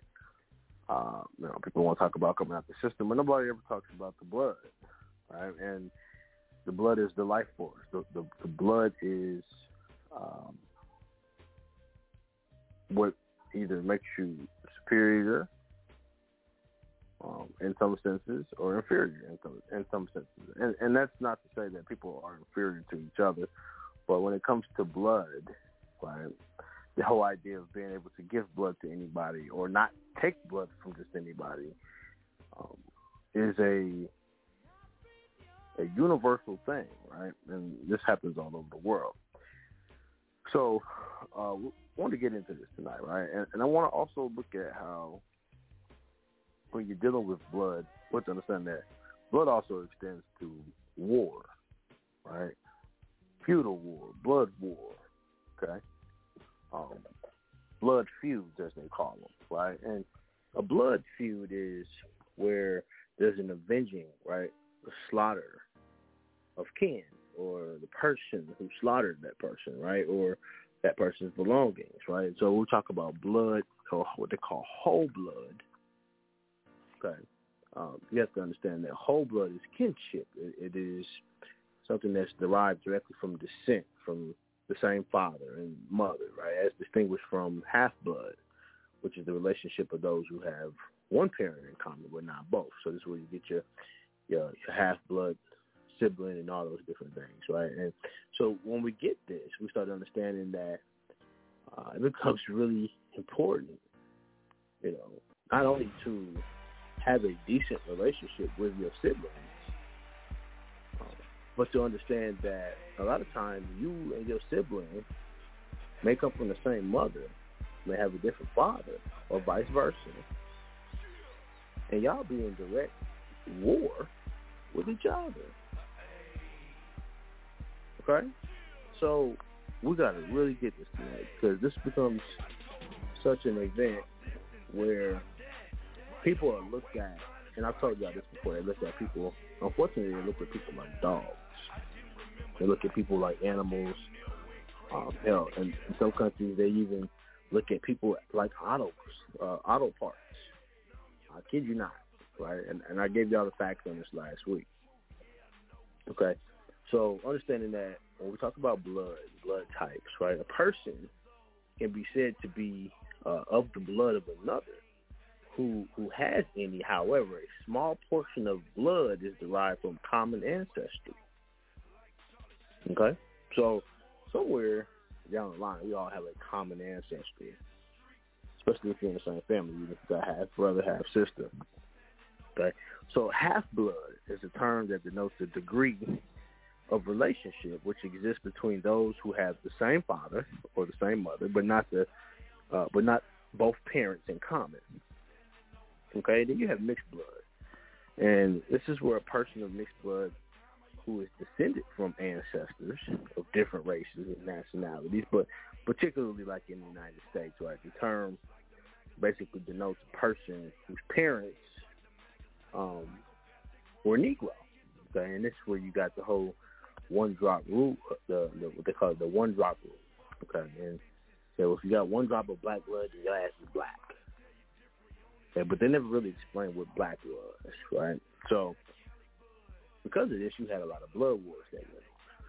So we're gonna dive into this tonight, and I'm gonna hopefully I'll give you some remedy out of this, and um, we can we can move forward, right? Because a lot of times we capitulate away from this argument, and we don't look at this thing the way it's supposed to really be looked at. Okay, so a blood type. When we talk about blood types, right? We have to talk about what they call blood groups or classifications of blood, and this is based on um, the presence and the absence of, of antibodies. Okay, and, and the antibody is known as uh, immunoglobulin. Okay, and this is uh, Y-shaped protein used in your immune system to identify and it also neutralizes foreign objects such as bacteria, viruses, pathogens. Some of the stuff I went into on Friday. Okay. Now, the antibody recognizes unique molecules of pathogen called an antigen, right? So the antigen um, in um, immunology, right, is a molecule or a structure that can be present on the outside of the pathogen, right? So you have to think of this like receptors, right? Um, and if you look at what they call telomeres, which go which break all the way down to your DNA, okay, um, these things also play a part in your immune system. So if you think about things like what's going on with COVID, right, this deals directly with your immune system. How strong is your immune system? Which also asks how strong is your blood? Okay. Now, each tip of the Y of an antibody contains what they call a paratope. Okay, and paratopes basically um, they're specific for one particular uh, reason or not. Basically, they're the key on an antigen. Okay, so when we're talking about antibodies, right, you have to ask yourself: Do you have the antibodies to fight off disease? Do you have the key? Is it in your blood? Okay. Now, several of these red blood cell structures, they they um they have what they call an allele, right? And, an allele is a, a modern formation, right? It, it is one of two or more forms of a variant, a gene variant. So just with your genes, right? So for example, the the ABO blood group, this is controlled by the ABO gene, okay? This is what controls your phenotype, how you look. This also deals with the chromosomes. Okay, so I had a brother. He said, you know, he uh, you know, I don't know if he's trying to be funny or what, but he kept um, sending me yo yo yo, right? Y o y o y o. Well, to the common person, right, or individual who doesn't know better, they think somebody yo yo yo. Nah, that's not what he's saying. You look at yo yo yo, y o y o y o. This is a chromosome pair. Okay, that deals with someone who has uh, um, what what is that disease? That's um, Parkinson's disease. The same shit Michael J. Fox got, right? The shit that give you the shakes. Okay? So I gotta look at shit closer. Just like XO. Right? You see Drake does the XO on the bottle, right? That is the bat chromosome for bats. Okay? So y'all gotta look at this thing a little bit deeper when we start talking about blood. Okay? Now, there's different types of blood. You got group A, right? Uh, blood type A, blood type B, got AB, you got O, O negative, O positive. Okay? So blood types are inherited and they are represented as contribution from both of your parents, right? Now, a total of 41 human blood group systems are recognized in what they call the International Society of Blood Transfusion. Now, this International Society of Blood Transfusion that was founded in 1935, right? And basically, um, their whole goal is to spread the information, right, about blood, in which blood can be transfused and used as medicine. Okay, real vampire shit. To be honest with you, you know they they use blood as medicine. So understanding this, we have to understand that society organizes an international congress every other year, actually every other even year, right? Um, where they get together and they talk about blood groups. They talk about the, the human blood systems. Okay. Now I'm to say something, and this is to sound really off the chain here, but believe it or not, The Walking Dead was not just a TV show. Okay? Um, you really got people out here that are soulless. You got vampires. You got all that shit really exists. You gotta take my word for it, right? Just do a little research. Matter of fact, if you wake your consciousness up enough, you'll see it around you. Okay? Um, this world ain't what it seems. Let's just put it like that. All right. Now, a complete blood type will describe each of the 38 blood groups, and an individual's blood type is one of the many possible combinations of what they call blood group antigens. Right? So when we start talking about stuff like infections, uh, autoimmune disease, malignancy, right? Which malignancy is a tendency of a medical condition to become worse over time, right? Like tumors, like malignant tumors, okay, and they spread uncontrollably. And a lot of times it's because of your blood. Okay? So another more common cause of blood type um, is bone marrow transplant, right? Um, now, this is what they call hematopoietic stem cell transplantation. Okay, this basically is derived from bone marrow or peripheral blood. Now, peripheral blood, or what they call venous blood, is a deoxygenated blood which travels from the peripheral blood cells through your venous system um, to your right atrium, right, and into your heart. So deoxygenated blood is then pumped by the right ventricle to the lungs by your pulmonary artery, which is then divided um, into two branches, your left and your right. Okay? And they go into your lungs. So blood is oxygen, oxygenated in the lungs and then returns to the left atrium through pulmonary veins. Okay? So we have to understand that venous blood is typically colder than arterial blood. It has lower oxygen content and the pH. So motherfuckers be like, and, and you know, I've had people tell me this, man, won't you, won't you cool down a little bit, man? You need to cool down. Don't need to cool down for what? Depending upon your blood, your blood is running a little bit hotter or a little bit colder you know, they say that snakes are cold-blooded animals, right? Okay. They say mammals are warm-blooded. So you have to ask yourself, what does your blood say about you? What does it say? Now, not not to say that you are inferior, but what does your blood say about your lineage? What does it say about who you are, where you come from? Um, you know, all of those type of things. So, um, the concentration of, of what they call glucose, okay, or nutrients, has a higher concentration of urea, which is waste in your blood. Okay, so the color of human blood, right? It, ranges from bright red when it when it's oxygenated, when the oxygen hits it, to a darker red when it's deoxygenated. Okay, so it owes its color to the hemoglobin. Okay, which binds with the oxygen. Now, deoxygenated blood is darker due to the difference in shape of the, the red blood cells when the oxygen binds to the hemoglobin in the blood cells. Okay, versus um, when it doesn't bind and it becomes deoxygenated, right? So human blood, let me say this, human blood is never blue. Human blood is never blue. The blue appearance of surface veins is caused mostly by the scattering of blue light away from the outside of the vein tissue, right? So if the vein is at a 0.5 millimeter deep or more, then the veins and your arteries appear similar when the skin is removed.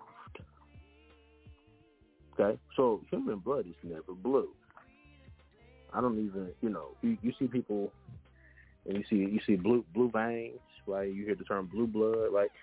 Um, blue, as applied to a cow, generally denoting either a modified shade of black, or black with white intermingled, or gray, uh, a dove or a slate color, which is in contrast with some uh, decided color, or with white, which suggests in somewhat um, that it resembles the color blue. Now, if you want to find more on that, go look at Graham versus State. Go look at that case. Okay? Y'all, y'all, y'all don't think that they put these things in place for no reason, do you? Right? Like blue, like blue laws. Right? They call the, you know, the police are blue. Y'all gotta look at these things, right? And how this shit really works. Okay. Now, grafting is is a pretty big thing. Okay, and when we talk about grafting, right, the, the a patient in a hospital um, is given high doses of what they call chemotherapy. Right, so you get sick, your body can't heal itself from cancer. You get something that's malignant. It becomes autologous, as they call it, and then you have to do chemotherapy or they give you radiotherapy, which is basically radiation therapy, right? And it basically ionizes the cells in the body. Generally, this provides a, a part of cancer treatment to try to control or to kill the malignant cells in the body because your blood can't fight the shit off. So, and here's the thing about blood. If you're eating correctly, fruits and vegetables, right? Lots of water. Then you can change your blood type back over to the proper type if you've messed it up. So it may also be used as um, what they call um, ad- advanced therapy, right? Which is basically it's, it's therapy that's given to the primary or initial um, therapy that basically maximizes the effectiveness. Okay, so they do this when people have surgery, uh, cancer therapy, shit like that, right? Okay, so understand that the radiation, a lot of times radiation is what takes a lot of people right out of here. Ionizing radiation, right? This, this, and you got to think about this, right? They ionize your blood with radiation. So they're, they're, they're shooting radiation, right, which consists of subatomic particles or electromagnetic waves the same shit that comes out of your microwave to your body, right? And this shit has sufficient enough energy to ionize you or your molecules, and then it detaches the electrons from them, so they're actually removing the charge.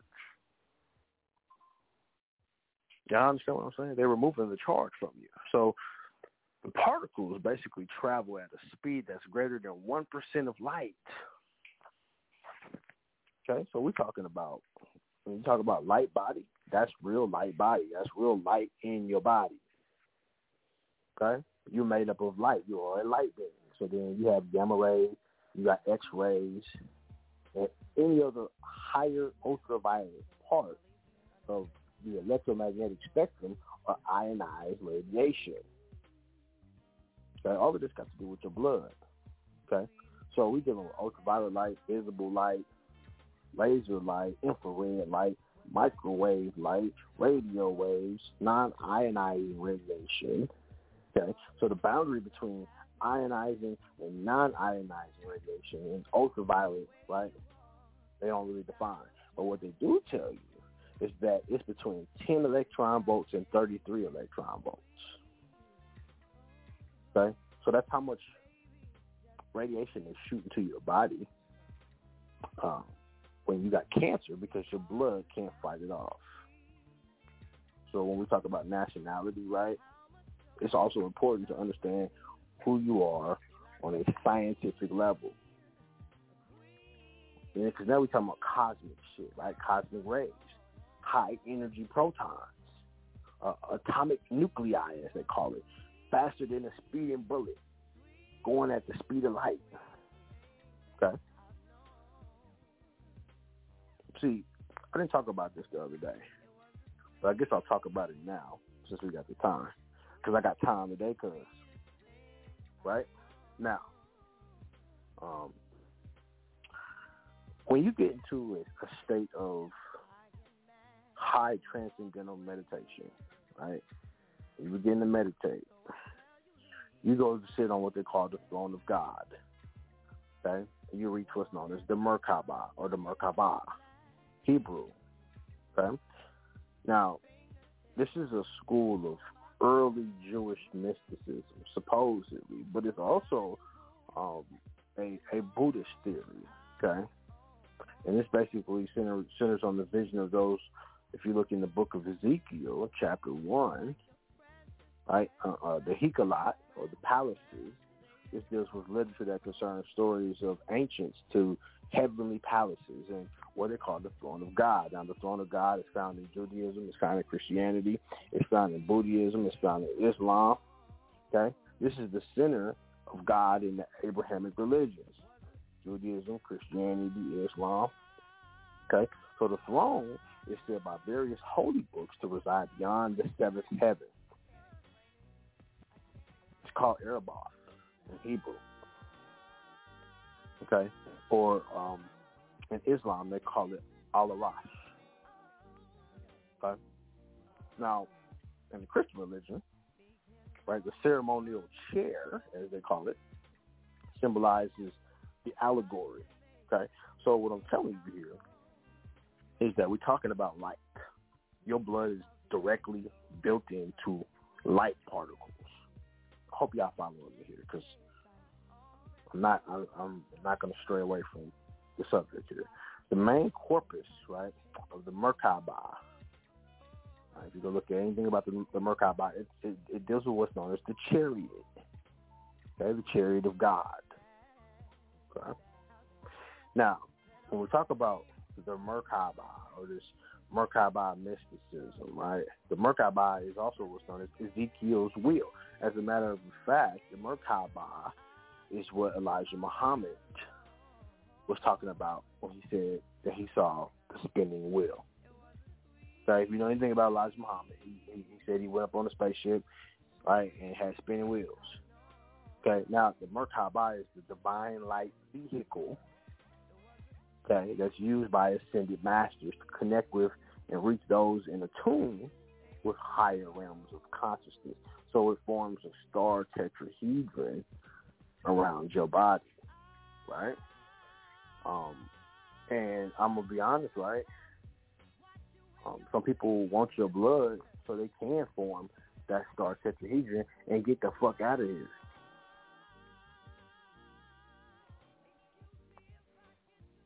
I'll say it again. Some of them want your blood type so they can form that star tetrahedron, which is the energetic and geometric representation of your human body, male or female. Okay? This is heaven and earth. This is the angel and the demon. I'm just keeping it real with you, right? So this where y'all can really understand where I'm coming from here, right? This is the shit that allows you to get in that spaceship and ride the fuck up out of here, the real spaceship, the Star Tetrahedron. Okay, um, you know the Egyptians also called it the Mer, which meant light, right? Um, and you had Ka, which refers to your spirit, and Ba, which refers to the body, the physical being. So this was your star tetrahedron, right? And it was it was a dimensional star that formed around your body. Okay? So understanding that star tetrahedron and the Merkaba is what happens when you uh, induce the light within your blood system, right? And spirals up, it coils up, right? It's DNA, which transports the spirit or the body from one dimension to another, which means you can get the fuck out of here and and basically disappear and nobody ever know what the fuck happened to you because because you you turned into light. Y'all think this shit ain't real? This shit is real. They got books about this shit. Okay, this is the chariot of God. You be sitting there meditating, you get to a point where you you ride out. Okay. Um, if you want to find this in the Bible, it's in Ezekiel one four twenty six. It refers to it refers to the throne of God, the chariot of God, the four wheeled vehicle that's driven by the cherubim. You have the cherubim, you have the seraph, uh, the, the the seraphim. I think I'm saying it right, right? Each of these has four wings and four faces of a man, a lion, an ox, and an eagle. The Merkaba, right, is how you get out of here. Your blood is how you get out of here. That's your blood, man.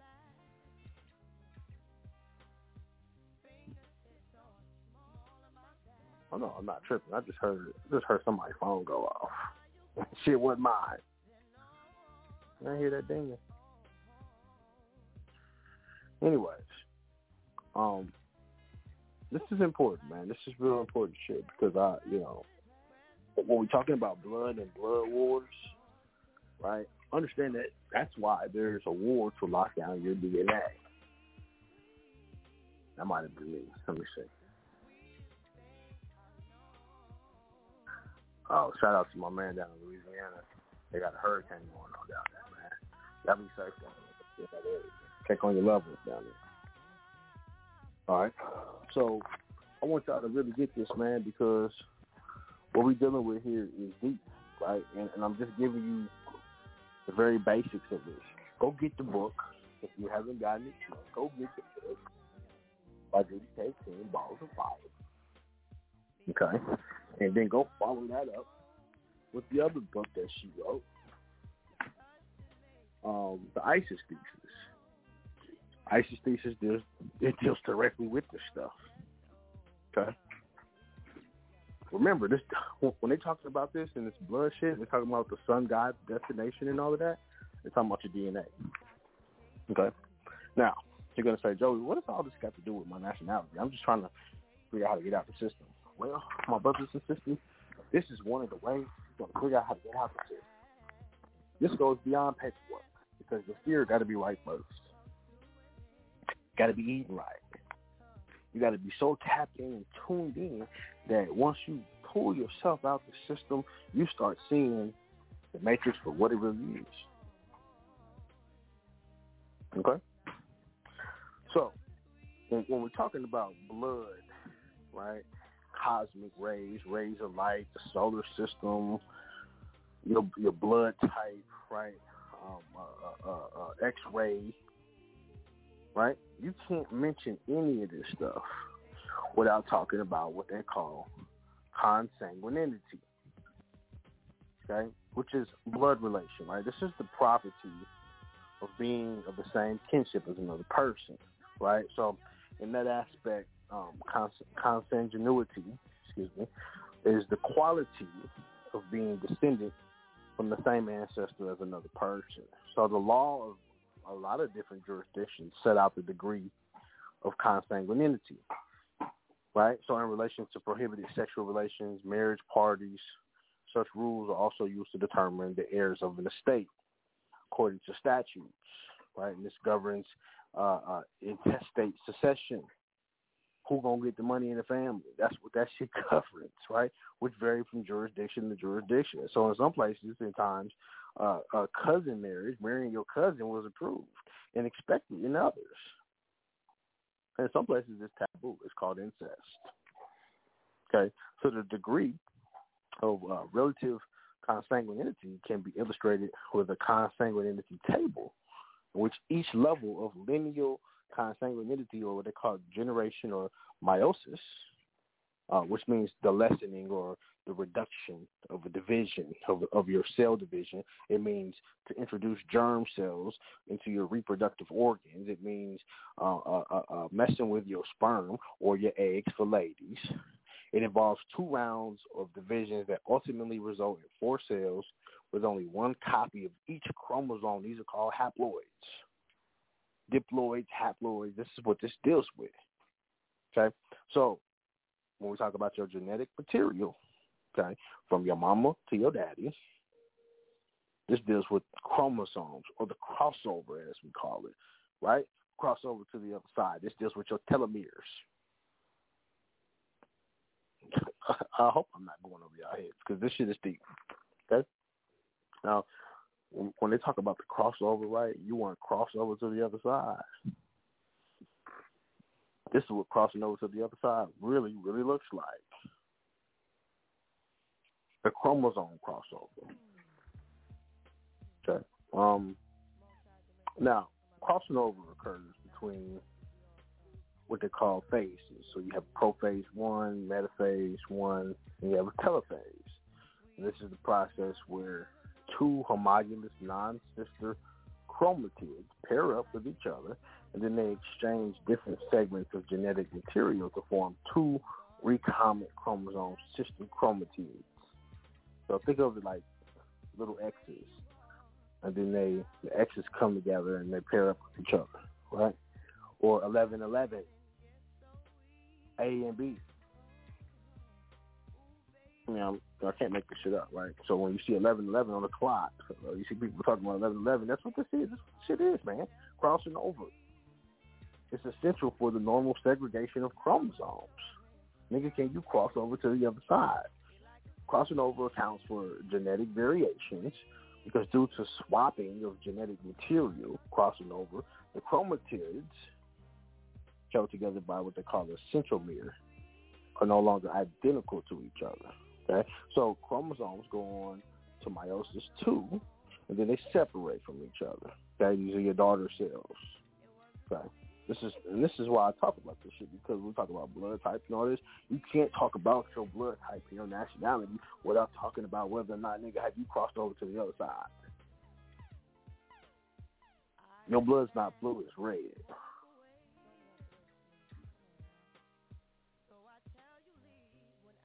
I'm just trying to I'm just trying to give it to you straight, no chasing. Ancestors ain't gonna play around with this shit.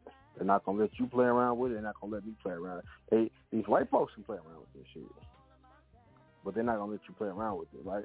So there are two popular overlapping theories that are crossing over, right? Um, the origin of meiosis deals with. So the first theory is the idea that meiosis has evolved as another method of your DNA repair, to repair your DNA, right? And, this is what I'm talking about. You can repair your own DNA, okay?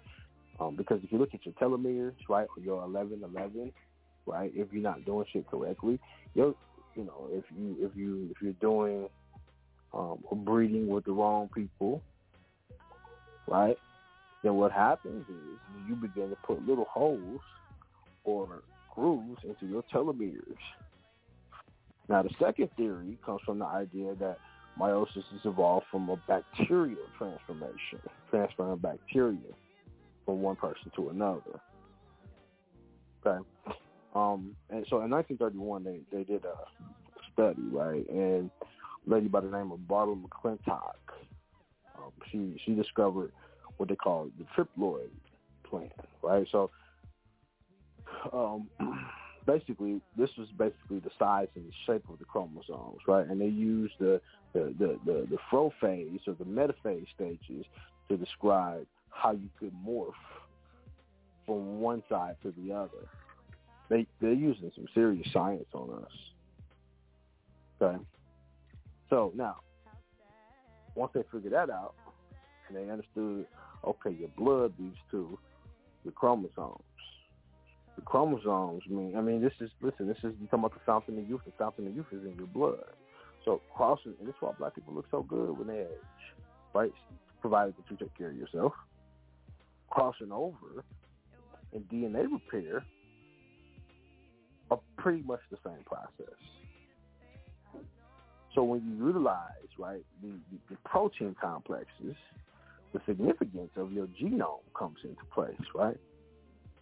So when we're talking about your genes, because some motherfuckers be like, man, that they got some good genes. That's what that is. It's a bacterial transformation. Okay. Now, bacterial transformation, if you don't know, is a a, a, a microbiology term. Okay, it's a genetic alteration of a cell. This results from uh, incorporating what they call exogenous genetic material into your shit, into your membrane, your cell membrane.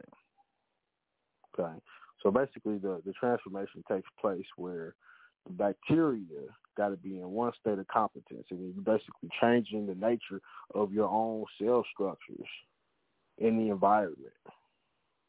Okay, you don't believe me? Go look this shit up, man. All this shit's gonna come up for you. Okay, I'm not sitting here bullshitting you. I'm not telling you this information just for the hell of it.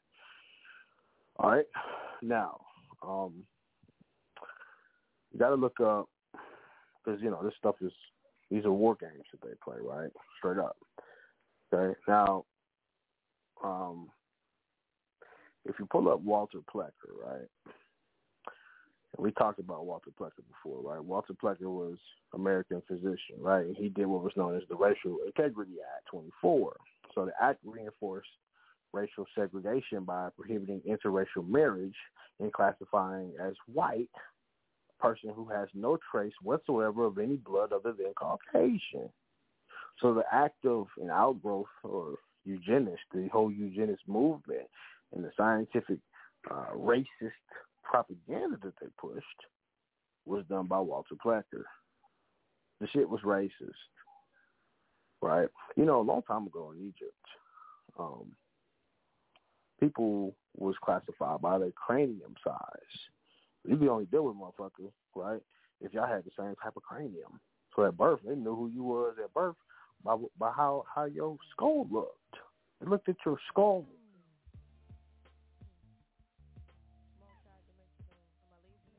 I'm just trying to help y'all get this. Okay.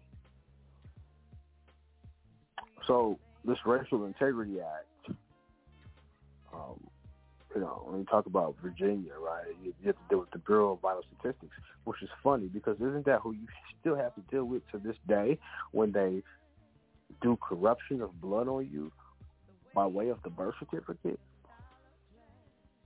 The Racial Integrity Act required that all birth certificates and marriage certificates in Virginia include a person's race as either white or colored. Okay? Then the act classified all non-whites, including Native Americans, as colored too. So they just went in and said, fuck it, we're going to destroy everybody's blood. Right? The act was part of a series of racial integrity laws that were enacted in Virginia to reinforce their racist ass ideas. Okay?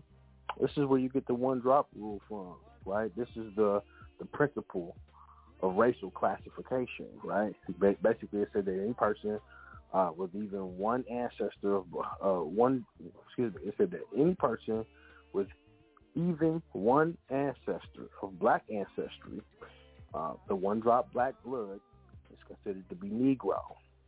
So that's what they did, right? So the concept became codified into the law, right? And they made this shit law. So then it was associated with the principle of invisible blackness. it's developed later, right? Tell you, man, these these people have used your own shit against you, okay? For segregation, for slavery, okay? Hypo descent, okay? Hypo descent basically is where, um, in some societies, race and ethnic groups um, of people are, are seen as dominant or superior, right? And others are seen as subordinate and inferior simply because of the fact that um, there was an assignment by the dominant culture of children of, of a mixed union, right? Sexual relationships, hyper-descendant relationships, okay? Parallel reality type shit. This is where you get your anti-miscegenation laws and shit from. And miscegenation was was basically saying, hey, these people can't, they're not going to be able to mix their blood type with each other. They did this way back in the day, okay? They didn't want y'all mixing our blood types. Okay? Fortunately, we got a constitution in this country. We do whatever fuck you want to do. Right? You want to mix your blood, you do that. That's that's that's that's completely your prerogative. Okay? But some people wanted to keep their bloodline so pure because some people understood that their royal blood, their blood allowed them to ride up out of here. And if they mixed their blood with anybody else, it wasn't going to be able to ride up out of here. They wasn't going to be able to activate the Merkaba or the light body and ride out of here. Now, you got to ask yourself, ladies and gentlemen, if your blood, if you knew that your blood was so strong that it could allow you to create generations of so-called gods, right? People who could rule the planet and people who could activate star Trek tetrahedrons and ride out of here, would, would, would you practice anti-miscegenation? You know, if you had the power to put that in place. Okay. This is important, man. This is really important. This is where your your one drop rule came in place for your antebellum slavery. Okay. Um, your mixed race, your mulattoes, your racial segregation, your Native Americans, your indigenous people, my aboriginals, all of that. Okay? So understand this that prior to colonization, okay, um, in traditional communities, the idea of determining uh, blood or the, the quote degree of blood was and is unheard of. That wasn't a practice that we practiced in tribal communities, right? It wasn't until you had the BIA that came along and started doing. So Native American tribes did not use blood quantum until the U.S. government introduced the Indian Reorganization Act of 1934. So instead of determining the tribal status on the basis of kinship, lineage, and family ties, the Indian Reorganization Act came in and was like, look, we're going to give y'all a new deal. That's what they call it, the Indian New Deal. Okay? This basically reversed how culture was done because we're going to give them a new deal. This was done under 25 USC. Matter of fact, it's under 48 Stat 984 Public Law 73 through 383. Go look it up an act to conserve and develop Indian lands and resources to extend to Indians the right to form businesses and other organizations, to establish a credit system for Indians, to grant certain rights um, of home rule to Indians, to provide for vocational education for Indians and other purposes. It's all there. Okay? So then you had what they call patrilineal tribes, right, which are um, the male line, beer side, or the agnatic kinship. This is a common kinship system, which is an individual's family membership derives from and is recorded through the father's lineage. So it generally involves the inheritance of property rights, names or titles by persons related through male kin. A patriline, or the father's line. A person's father and additional ancestors is traced only through the male. Now, in the Bible, right, and also tribal membership this appears to be transmitted to the father. So, for example, a person is considered to be a, a priest or a, a Levite or a Leviathan, right? If his father is a priest or, or a Levite. Okay? So, understand that we're talking about the, the third son of Jacob and Leah, the tribe of Levi. Okay, these are surnames. Okay, so um, you know sometimes shit's done to your father. So because of this, right, they're called the chosen people. By virtue of being the sons of Israel, that is the biological male descendants of Israel, who refer to as their father, in the sense that um, the the the lineal male ancestor line is there. They call it agnatic succession. Now, in European dynasties, right, this this agnatic succession applied um, in determining the names and the memberships of the dynasties. Okay, they did this shit in Europe. They did it in Asia. They did some places in Africa. Okay, where basically um, it, it was it was male preference, primogeniture, and I talked about primogeniture as well, right? This is primogeniture. It's the it's the male primogeniture. It's passed down. It's it's the older sons and their lines come before the younger sons and their lines, right? So the first son of the family is the one who gets the shit passed down to him. Okay, this is a hereditary title. This is something that is done done with blood. That's why motherfuckers the, the absolute primogeniture. That's what this is about, right? So, so just understand this, right? You have orders of succession. So, for example, in Canada, there's absolute primogeniture. The United States, they've done away with this shit altogether.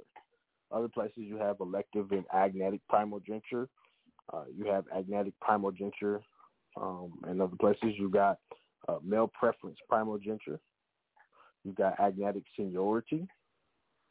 This is around the world. Okay.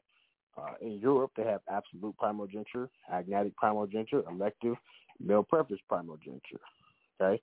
Uh, African monarchies have agnatic primogeniture, elective, and male preference primogeniture.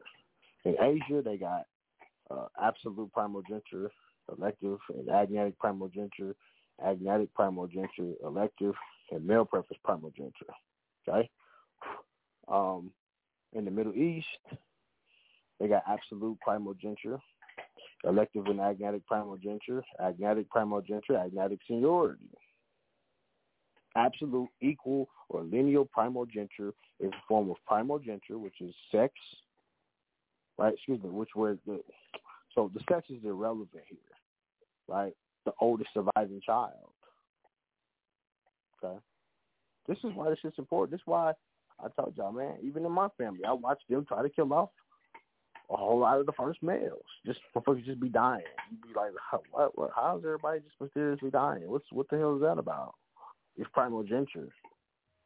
But you got people who don't want you getting your hands on money, property, land.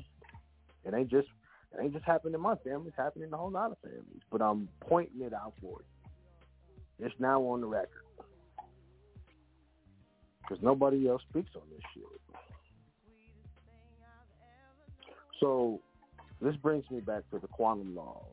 Blood quantum, what the federal government put in place, right? Or Indian blood laws or laws in the United States in the former 13 colonies that define Native American status by fractions of Native American ancestry. These laws were enacted by the American government as a way to establish legally defined racial population groups.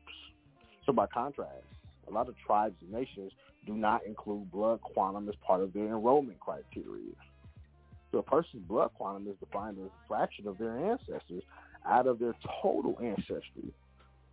Right? So these are dominated as full-blooded, quote, Native Americans. So for instance, a person who is parent who's full-blood Native American and one who has non-Native ancestry has the blood quantum of one half. Okay? So nations that use blood quantum do so in combination with other criteria. So like in Omaha, the tribe of Omaha, they require quantum blood of one-fourth Native American ancestors, right? While Cherokee Nation has no requirement. It only requires lineal descent, right? Which is a blood relative. Okay? The children, the grandchildren, the great-grandchildren, etc. In a legal procedure, since lineal descent refers to the acquisition of an estate by inheritance from a grandparent to a parent to a child. So the collateral descent refers to the acquisition of an estate or the real property by inheritance from a sibling to a sibling to a cousin to a cousin. Nigga, my great, I mean, my, my, my grandfather was Cherokee. His mother was Cherokee.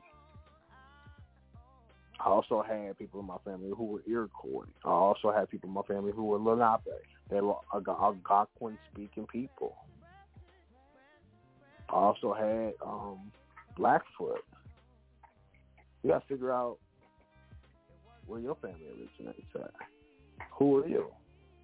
So adopted children, right, who who um, have adoption status, right? They they they come within the meaning they, they call them heirships. They call them children of the body, right? They come within the meaning of the term lineal descendants. Okay, so in Native American tribes in the United States, tribal enrollment can be determined by lineal descent as opposed to a minimum blood quantum. Okay. Now, we talk about blood quantum when we start looking at blood. Understand that the Indian Removal Act, the whole Trail of Tears and all of that, right? This is where a lot of the issues of blood quantum came about that are still happening today. People was being forcibly removed. They they was committing genocide on these people, denationalization, right? And a lot of these people was in fear. The government basically would uh, uh, avoided being enumerated. Okay, this is where listen. This is where a lot of your um, uh, uh, uh, your your blood feuds come from. I talked about this, right? What and I told you, blood is not blue; it's red.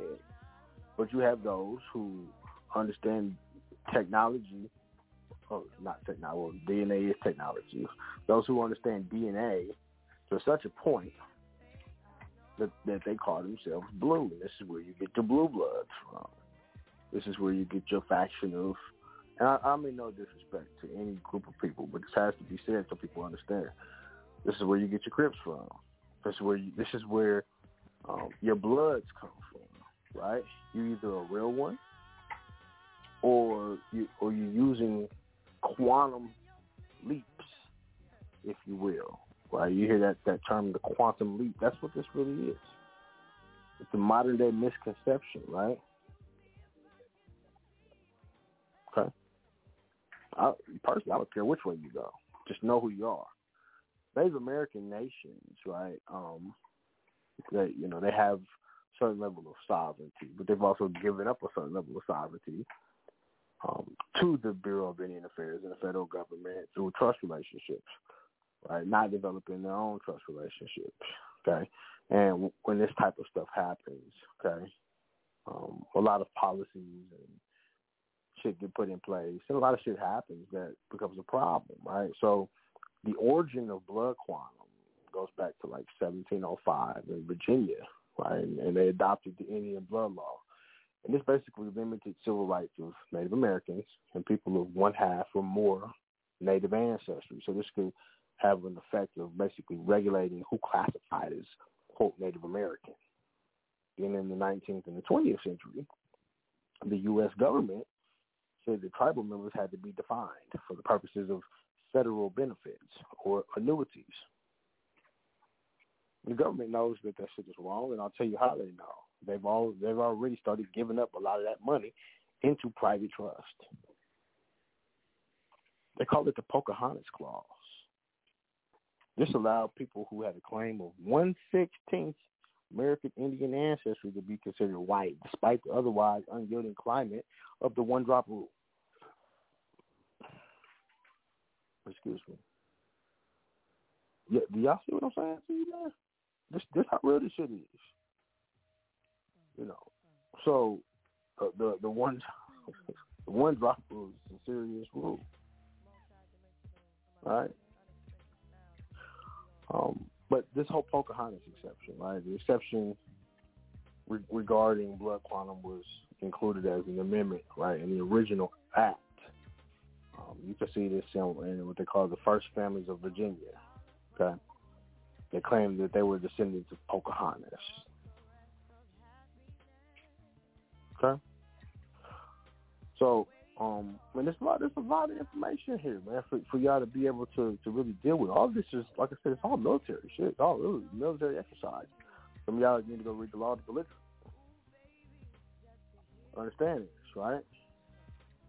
Because the feud, the blood feuds, right, is a cycle of retaliatory violence with the relatives or associates of someone who's been killed or otherwise wronged or dishonored, seeking vengeance by killing or otherwise physically punishing the culprits. Right? It's not like that. You can't have no vendetta against your own people. Right? But there's people out here who, who, who think like that on such a fucked up level. Their mentality is gone. Okay? They think that they've been wrong but they never stopped to go get a blood test. They never stopped to go do their own research on their own DNA. If you was really divine, you'd know who you was. You wouldn't have to have no blood feud for it. Okay? Blood feuds are common in societies with um, what they call a weak rule of law. Right? So when, when you ain't got no rule of law in, in, in a country or a particular society, right, people their blood gets spilled. Let's stop trying to spill each other's blood and start trying to fix the problem. There's enough land on this planet for everybody. Everybody supposed to be eating. We all supposed to be eating. We all supposed to be living abundantly. Okay? Now you go to the ancient Hebraic context, right? It was considered the duty of the individual and the family to avenge evil on the behalf of God. So the executor of the law of blood, um, they call it blood revenge, right? Person put the initial killer to death was given a special designation. They called it the Goel Hadam, or the blood avenger, or the blood redeemer. This is in the book of Numbers, thirty-five nineteen. Okay? Then they had what was known as the six cities of refuge. Right? These were established to provide protection and due process for any unintentional manslayer. So the avenger was forbidden from harming the unintentional killer if the killer took refuge in one of these cities. Now, the Oxford Companion to the Bible states that since life was viewed as sacred, Genesis 9, 6, no amount of blood money could be given as recompense for the loss of life of an innocent person. It had to be life for life. Exodus 21, 23, Deuteronomy 19, 21. Okay? It's in your it's it's in the books. Okay? So now the Middle Ages, from the beginning to the end, right, particularly the feudal era, lived under the sign of what they call private vengeance. So they try to do shit in trust. This is that bullshit. Oh, well, we need to set up trust so that we can take niggas out. Come on, man. Let's, like, for real. Right? So the onus, of course, right, um, lay above all of the wrong individuals. So vengeance was imposed on this person as the most sacred of duties. So the solitary individual, however, could do but little and so moreover, it was commonly a death that had to be avenged. So in the case, the family group went into action and the fight or the feud came into being. So to use the old Germanic word, which spread little by little through the whole part of Europe, the vengeance of the kinsmen, which we call the fi- the, the or the fayada, uh, the, the. Let me see if I'm pronouncing it right.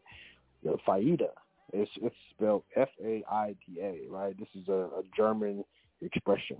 Okay. But no moral obligation, right, is more sacred than this. So when we talk about blood here, so the whole kindred, right, is placed as a rule under the command of the chieftain. Y'all not hearing me, y'all. The, the, the chieftain took up arms to punish the murder of one of the members or merely a wrong that he had been suffered. This is some deep, deep, deep, deep, deep, deep, deep, deep shit. Okay? I told you, man, this is some military shit that you're dealing with. That's why you got to know who you're dealing with at all times. Motherfuckers be thinking shit sweet. It really ain't. Look, I got to take a break. We're going to take a quick break. But before I do, let me give you this, right? We're, we're going to go to the call lines because I'd love to hear what y'all got to say about this. Um, when, when we talk about this, right, you got to look at, you know, got to look at the chieftain. The chieftain is a tribal chief. He's the leader of a society, right? The concept of a tribe, okay, is is is a you know a society, a band of people, a civilization, right? All of these different things. But you must understand that before you take up a quote unquote blood war, you better be goddamn sure that you're doing that shit with the purposes that it was meant for. Number one. Number two, we're living in a time now where, um, you know, we have equity courts for a reason. We have courts of equity for a reason. Because you can't just go around and do ethnic cleansing, committing genocide, and depopulation on people, right?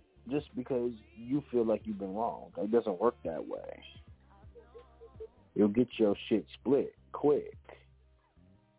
We'll be right back, man. Peace to the gods.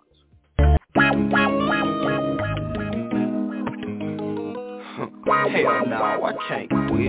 Hell no, man, we got too much money to get shot. Stay down. Groundhog. I'm this far from being a star. And just that close to quitting. I never should've came close to me. But I wanna be a musician Pimpin', not a politician. Listen, feel my position. It's a rough transition. Plus I'm way too deep in the game. Be trying to change. For fortune and fame and glamour I could be in the slam A six feet under Atlanta It's a blessing to breathe. I walk the streets with seven felonies. I'm blessed to be free Long as somebody up in heaven Who keep blessing the G. TIP will still be blessing CDs So haters you can see these. Cause I'm back now with something to prove. Everything the game, pimpin' nothing to lose. I oughta start smacking niggas when there's nothing to do. They too big, shoot them in the leg and even the arm Cause she ain't hard Let with Captain C-Roy Trap with KT and Brawl with JR But home with DP, broke bread with JG Switch labels like KP Who fuck did all that to me? Even though I'd rather go back to slanging drugs and shit. It's a gang of niggas and bitches really love this shit. I can't quit. Even though police hate them legit rappers hate it cause they know I'm the shit. Hell no, I can't quit. Some niggas hating on the money I'm getting. Most of them hating cause I'm fucking they bitch. Now I'm pimping, I can't quit. Some niggas hating on the rocks and the rain. Some of them hate cause they don't think I'm the king. Hell no, I can't quit. People hate it when you're better than them. They ain't, ain't start worrying me. I'm winning, I can't years, an album and two deals. For real, we all know I should've sold two mil at least It's all good though, I flow for the streets. I do it for y'all every weekend see who in the mall. Still in the trap, signing your shirts, giving you doubt Kicking it with you, then get you in your the club. Posing for pictures with girls, give them kisses and hugs. Hoeing out look at it though, niggas a draw One of the realest rappers niggas I know. But niggas behave to the point where they be calling the stage. Don't play it, But they respect it cause I'm ready and focused And I see they petty and bogus. I want you to notice, look closer you notice.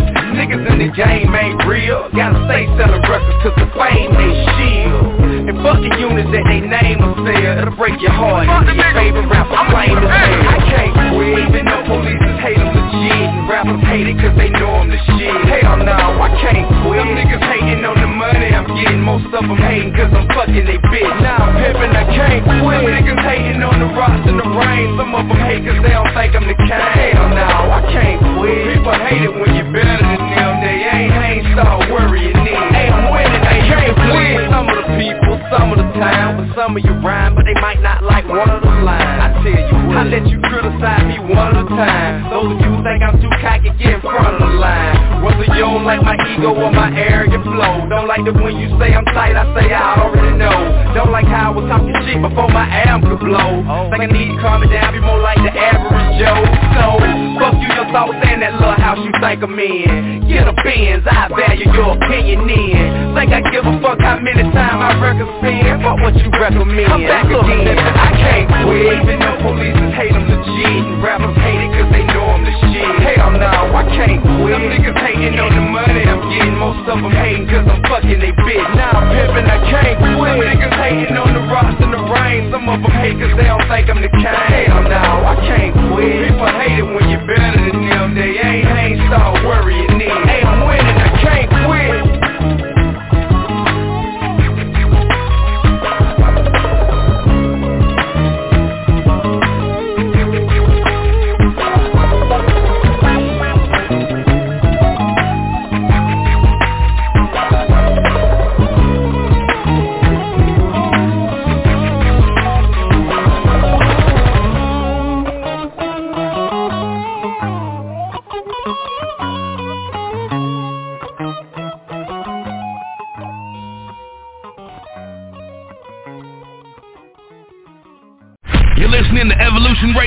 Visit MakeMoreCommerce.com for more remedies with Joey L, where remedy meets preparation.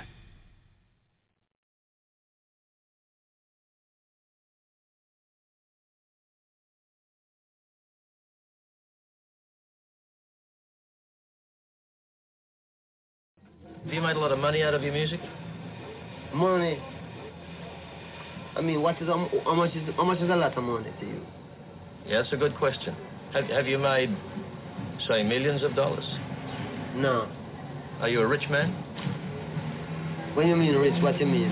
You have a lot of possessions, a lot of money in the bank. Position make you rich? I don't I don't have that type of richness. My richness is life forever.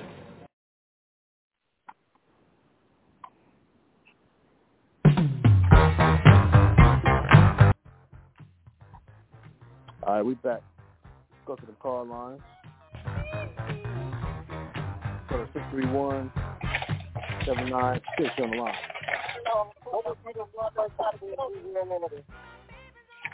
Six three one seven nine six. Six three one seven nine six on the line.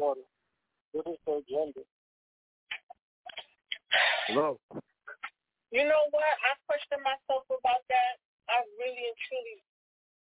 We're gonna close that out. Three one four two eight oh, zero. You on the line? Peace to the guys. What's happening, brother? Peace to the God. How you be, my brother? Now, Good, now this blood, ah, good. Now this bloodline here, you know, I know that the military, you know, on your dog tag, you got your blood. uh They put your blood uh type Your on your dog tag. Yep. You know know, so, so, huh? Yep. That, So- that's to know whether I get injured, uh, who you can get blood from. Right. But the thing of it is, is for us to to navigate through this this this matrix, you know, I know um is it is it a fact that the the giants they had O positive blood? Yeah. Uh, that's that that that would be original blood. I mean, the giants were were said to be some of the first ones in the earth. Okay. I can't verify that right now with, with, with facts. I would say that if I had to take a guess, I probably would be true. Okay. So so with this information that you you're presenting, uh, what is the best way for a person to navigate through this with with their blood type? I would say figure out what your blood type is. Number one. Once you figure out what it is, put it on record, put it into the trust. Um, you know, and you can you can use some of the you know, like for instance, if you've got native blood or Aboriginal blood that that, that, tie you back in. Um, I think that um, it would probably be best to learn the probate process. There's a probate process that goes along with this, um, and I'll teach that at the seminar. But I, you know, there's, there's not enough time to really teach that on the air, right? And it's really a private process. But there's a process that goes along with this, where you're able to go back and you're able to get compensation for the the indignance or the wrongs that have been done, for the corruption of the blood. So mm-hmm. it's a probate process. This, this all goes back to court. You know, like John always said, all roads lead to court. This this should lead you back to court. Right. Right. So so probate court is the equity court, is what you're saying? Yeah, Basically. that's right. Pro, yeah, probate court is the equity court. And there's an equity there's an equity jurisdiction. You, you you do a petition essentially, you know, with all the facts. Right. Right. You you you you, you make your complaint. You you, you put your bill in. That's right. And, and um it goes in front it actually goes in front of a of an equity board for this type of issue. To be able to be able Uh-huh. to um to to govern your own lands and resources into your own trust relationship. This all comes back to trust. Right. Right. So uh, another question: Do you file your trust in probate? In Missouri, you do. In Missouri? some other places. Some other places. uh, stuff. So, You're going in and out. so yeah, in Missouri it's in probate. In some other places it's the court of ordinary. Other places it's um it, it's at the county. It just depends on where you're at. Right. Right. Okay. Okay. Yeah. All right. I'm gonna say peace to the God. Yeah, it's a it's a process, you know. But I just wanna uh that's what I wanted to get with you to just work with these young people on on the process, you know, because you know, it, it it's for them. Here for it. Absolutely, that's what I'm here for. I said absolutely, that's what I'm Okay. here. Yeah, I know that. I oh, know that. like you know what? We, we got a consultation too. I'm gonna um I'm gonna call you tomorrow so we can knock that out. Okay, all right, my brother. Hey, brother. All right, I'm a yield. I'm a yield for peace Okay, to okay, God. okay, brother. Good talking to you. Peace to the God. So we go to six three one seven nine six. You are you there? kind of the spirit hasn't been on, and I I think they got their they got their own show going on over there. All right, that's what it is. Um, I'm gonna say peace to y'all. We are out of here. Uh, we're gonna make more commerce.com if you need to holler at me. Uh, the audience has significantly lessened over the last months, whatever that's about. But if you know some people who want to hear this conversation, man, or who who could benefit from it, just tell them to tune in, man. Uh, you know, I think a lot of people could benefit from this type of stuff. All right. But with that being said, I'm gonna say peace to y'all. Um, I hope that y'all have a, a great week, and um, y'all know where I'm at, man. I'll talk to y'all Friday. All right, peace.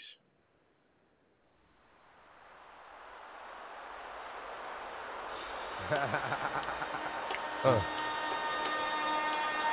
Yeah. It's life shit. Yeah. It's life shit is like, it's like, bump the fuck out, son. For real. See, to live is to suffer. And to survive, well, that's to find meaning in the suffering. Hey, yo, I'm slipping, I'm falling, I can't get up. Hey, yo, I'm slipping, I'm falling, I can't get up. Hey, yo, I'm slipping, Hey, yo, I'm slipping, I'm falling, I can't get up. Hey, yo, I'm slipping, I'm falling, I can't get up. Hey, yo, I'm slipping, I'm falling, I got to get up. Get back on my feet so I can tear shit up. I've been through mad different phases, like mazes, to find my way. And now I know that happy days are not far away. If I'm strong enough, I'll live long enough to see my kids doing something more constructive with the time than biz. I know because I've been there, now I'm in there. Sit back and look at what it took for me to get there. First came the bullshit, the drama with my mama. She got on some fly shit, so I split and said that I'ma be that seed that doesn't need much to succeed. Strapped with mad greed, a heart that doesn't bleed. I'm ready for the world, or at least I thought I was. Bagging niggas when I caught a buzz. I'm thinking about how short I was. Going too fast, I wouldn't last, but yo, I couldn't tell. Group homes and institutions, prepare my ass for jail. They put me in a situation forcing me to be a man when I was just learning to stand without a helping hand. Damn, was it my fault? Something I did to make a father leave his first kid at seven, doing my first bid. Back on the scene at 14, wrote a scheme to get more green than I'd ever seen in the dream. And by all means, I will be living high off the hog. And I never gave a fuck about much but my dog. That's the only motherfucker I'd head off in my last. Just another little nigga headed nowhere fast. Hey, yo, I'm slipping, I'm falling, I can't get up. Hey, yo, I'm slipping, I'm falling, I can't get up. Hey, yo, I'm slipping, I'm falling, I got to get up. Feet so I can tear shit up. Hey, yo, I'm slipping, I'm falling, I can't get up. Hey, yo, I'm slipping, I'm falling, I can't get up. Hey, yo, I'm slipping, I'm falling, I got to get up. Get back on my feet so I can tear shit up. That ain't the half. Shit gets worse as I get older. Actions become bolder. Heart got cold. Chip on my shoulder that I dared a nigga to touch. Didn't need a click cause I scared a nigga that much. One deep with the pitch, starting shit with kicks. Catching Vicks, throwing bricks, getting by, being slick. Used to get high just to get by. Used to have to talk my L in the morning before I get fly. Ate something, couple of 40s made me hate something. After some coke, now I'm ready to take some. Three years later, showing signs of stress. Didn't keep my hair cut, or give a fuck how I dress. I'm possessed by the darker side, living the cruddy life. Shit like this kept a nigga with a bloody knife. Wanna make records, but I'm fucking it up. Slipping, I'm falling, can't get up. Hey yo, I'm slipping, I'm falling, I can't get up. I'm slipping, can't get up. Hey I'm slipping, I'm falling, I got to get up. Get back on my feet so I can tear shit up. Hey I'm slipping, I'm falling, I can't get up. Hey I'm slipping, I'm falling, I can't get up. Hey I'm slipping, I'm falling, I got to get up. Get back on my feet so I can tear shit up. Wasn't long before I hit rock bottom. Niggas talking shit like, damn, look how that, how that got. Open like a window, more endo. Look at a video, say to myself, back to the video.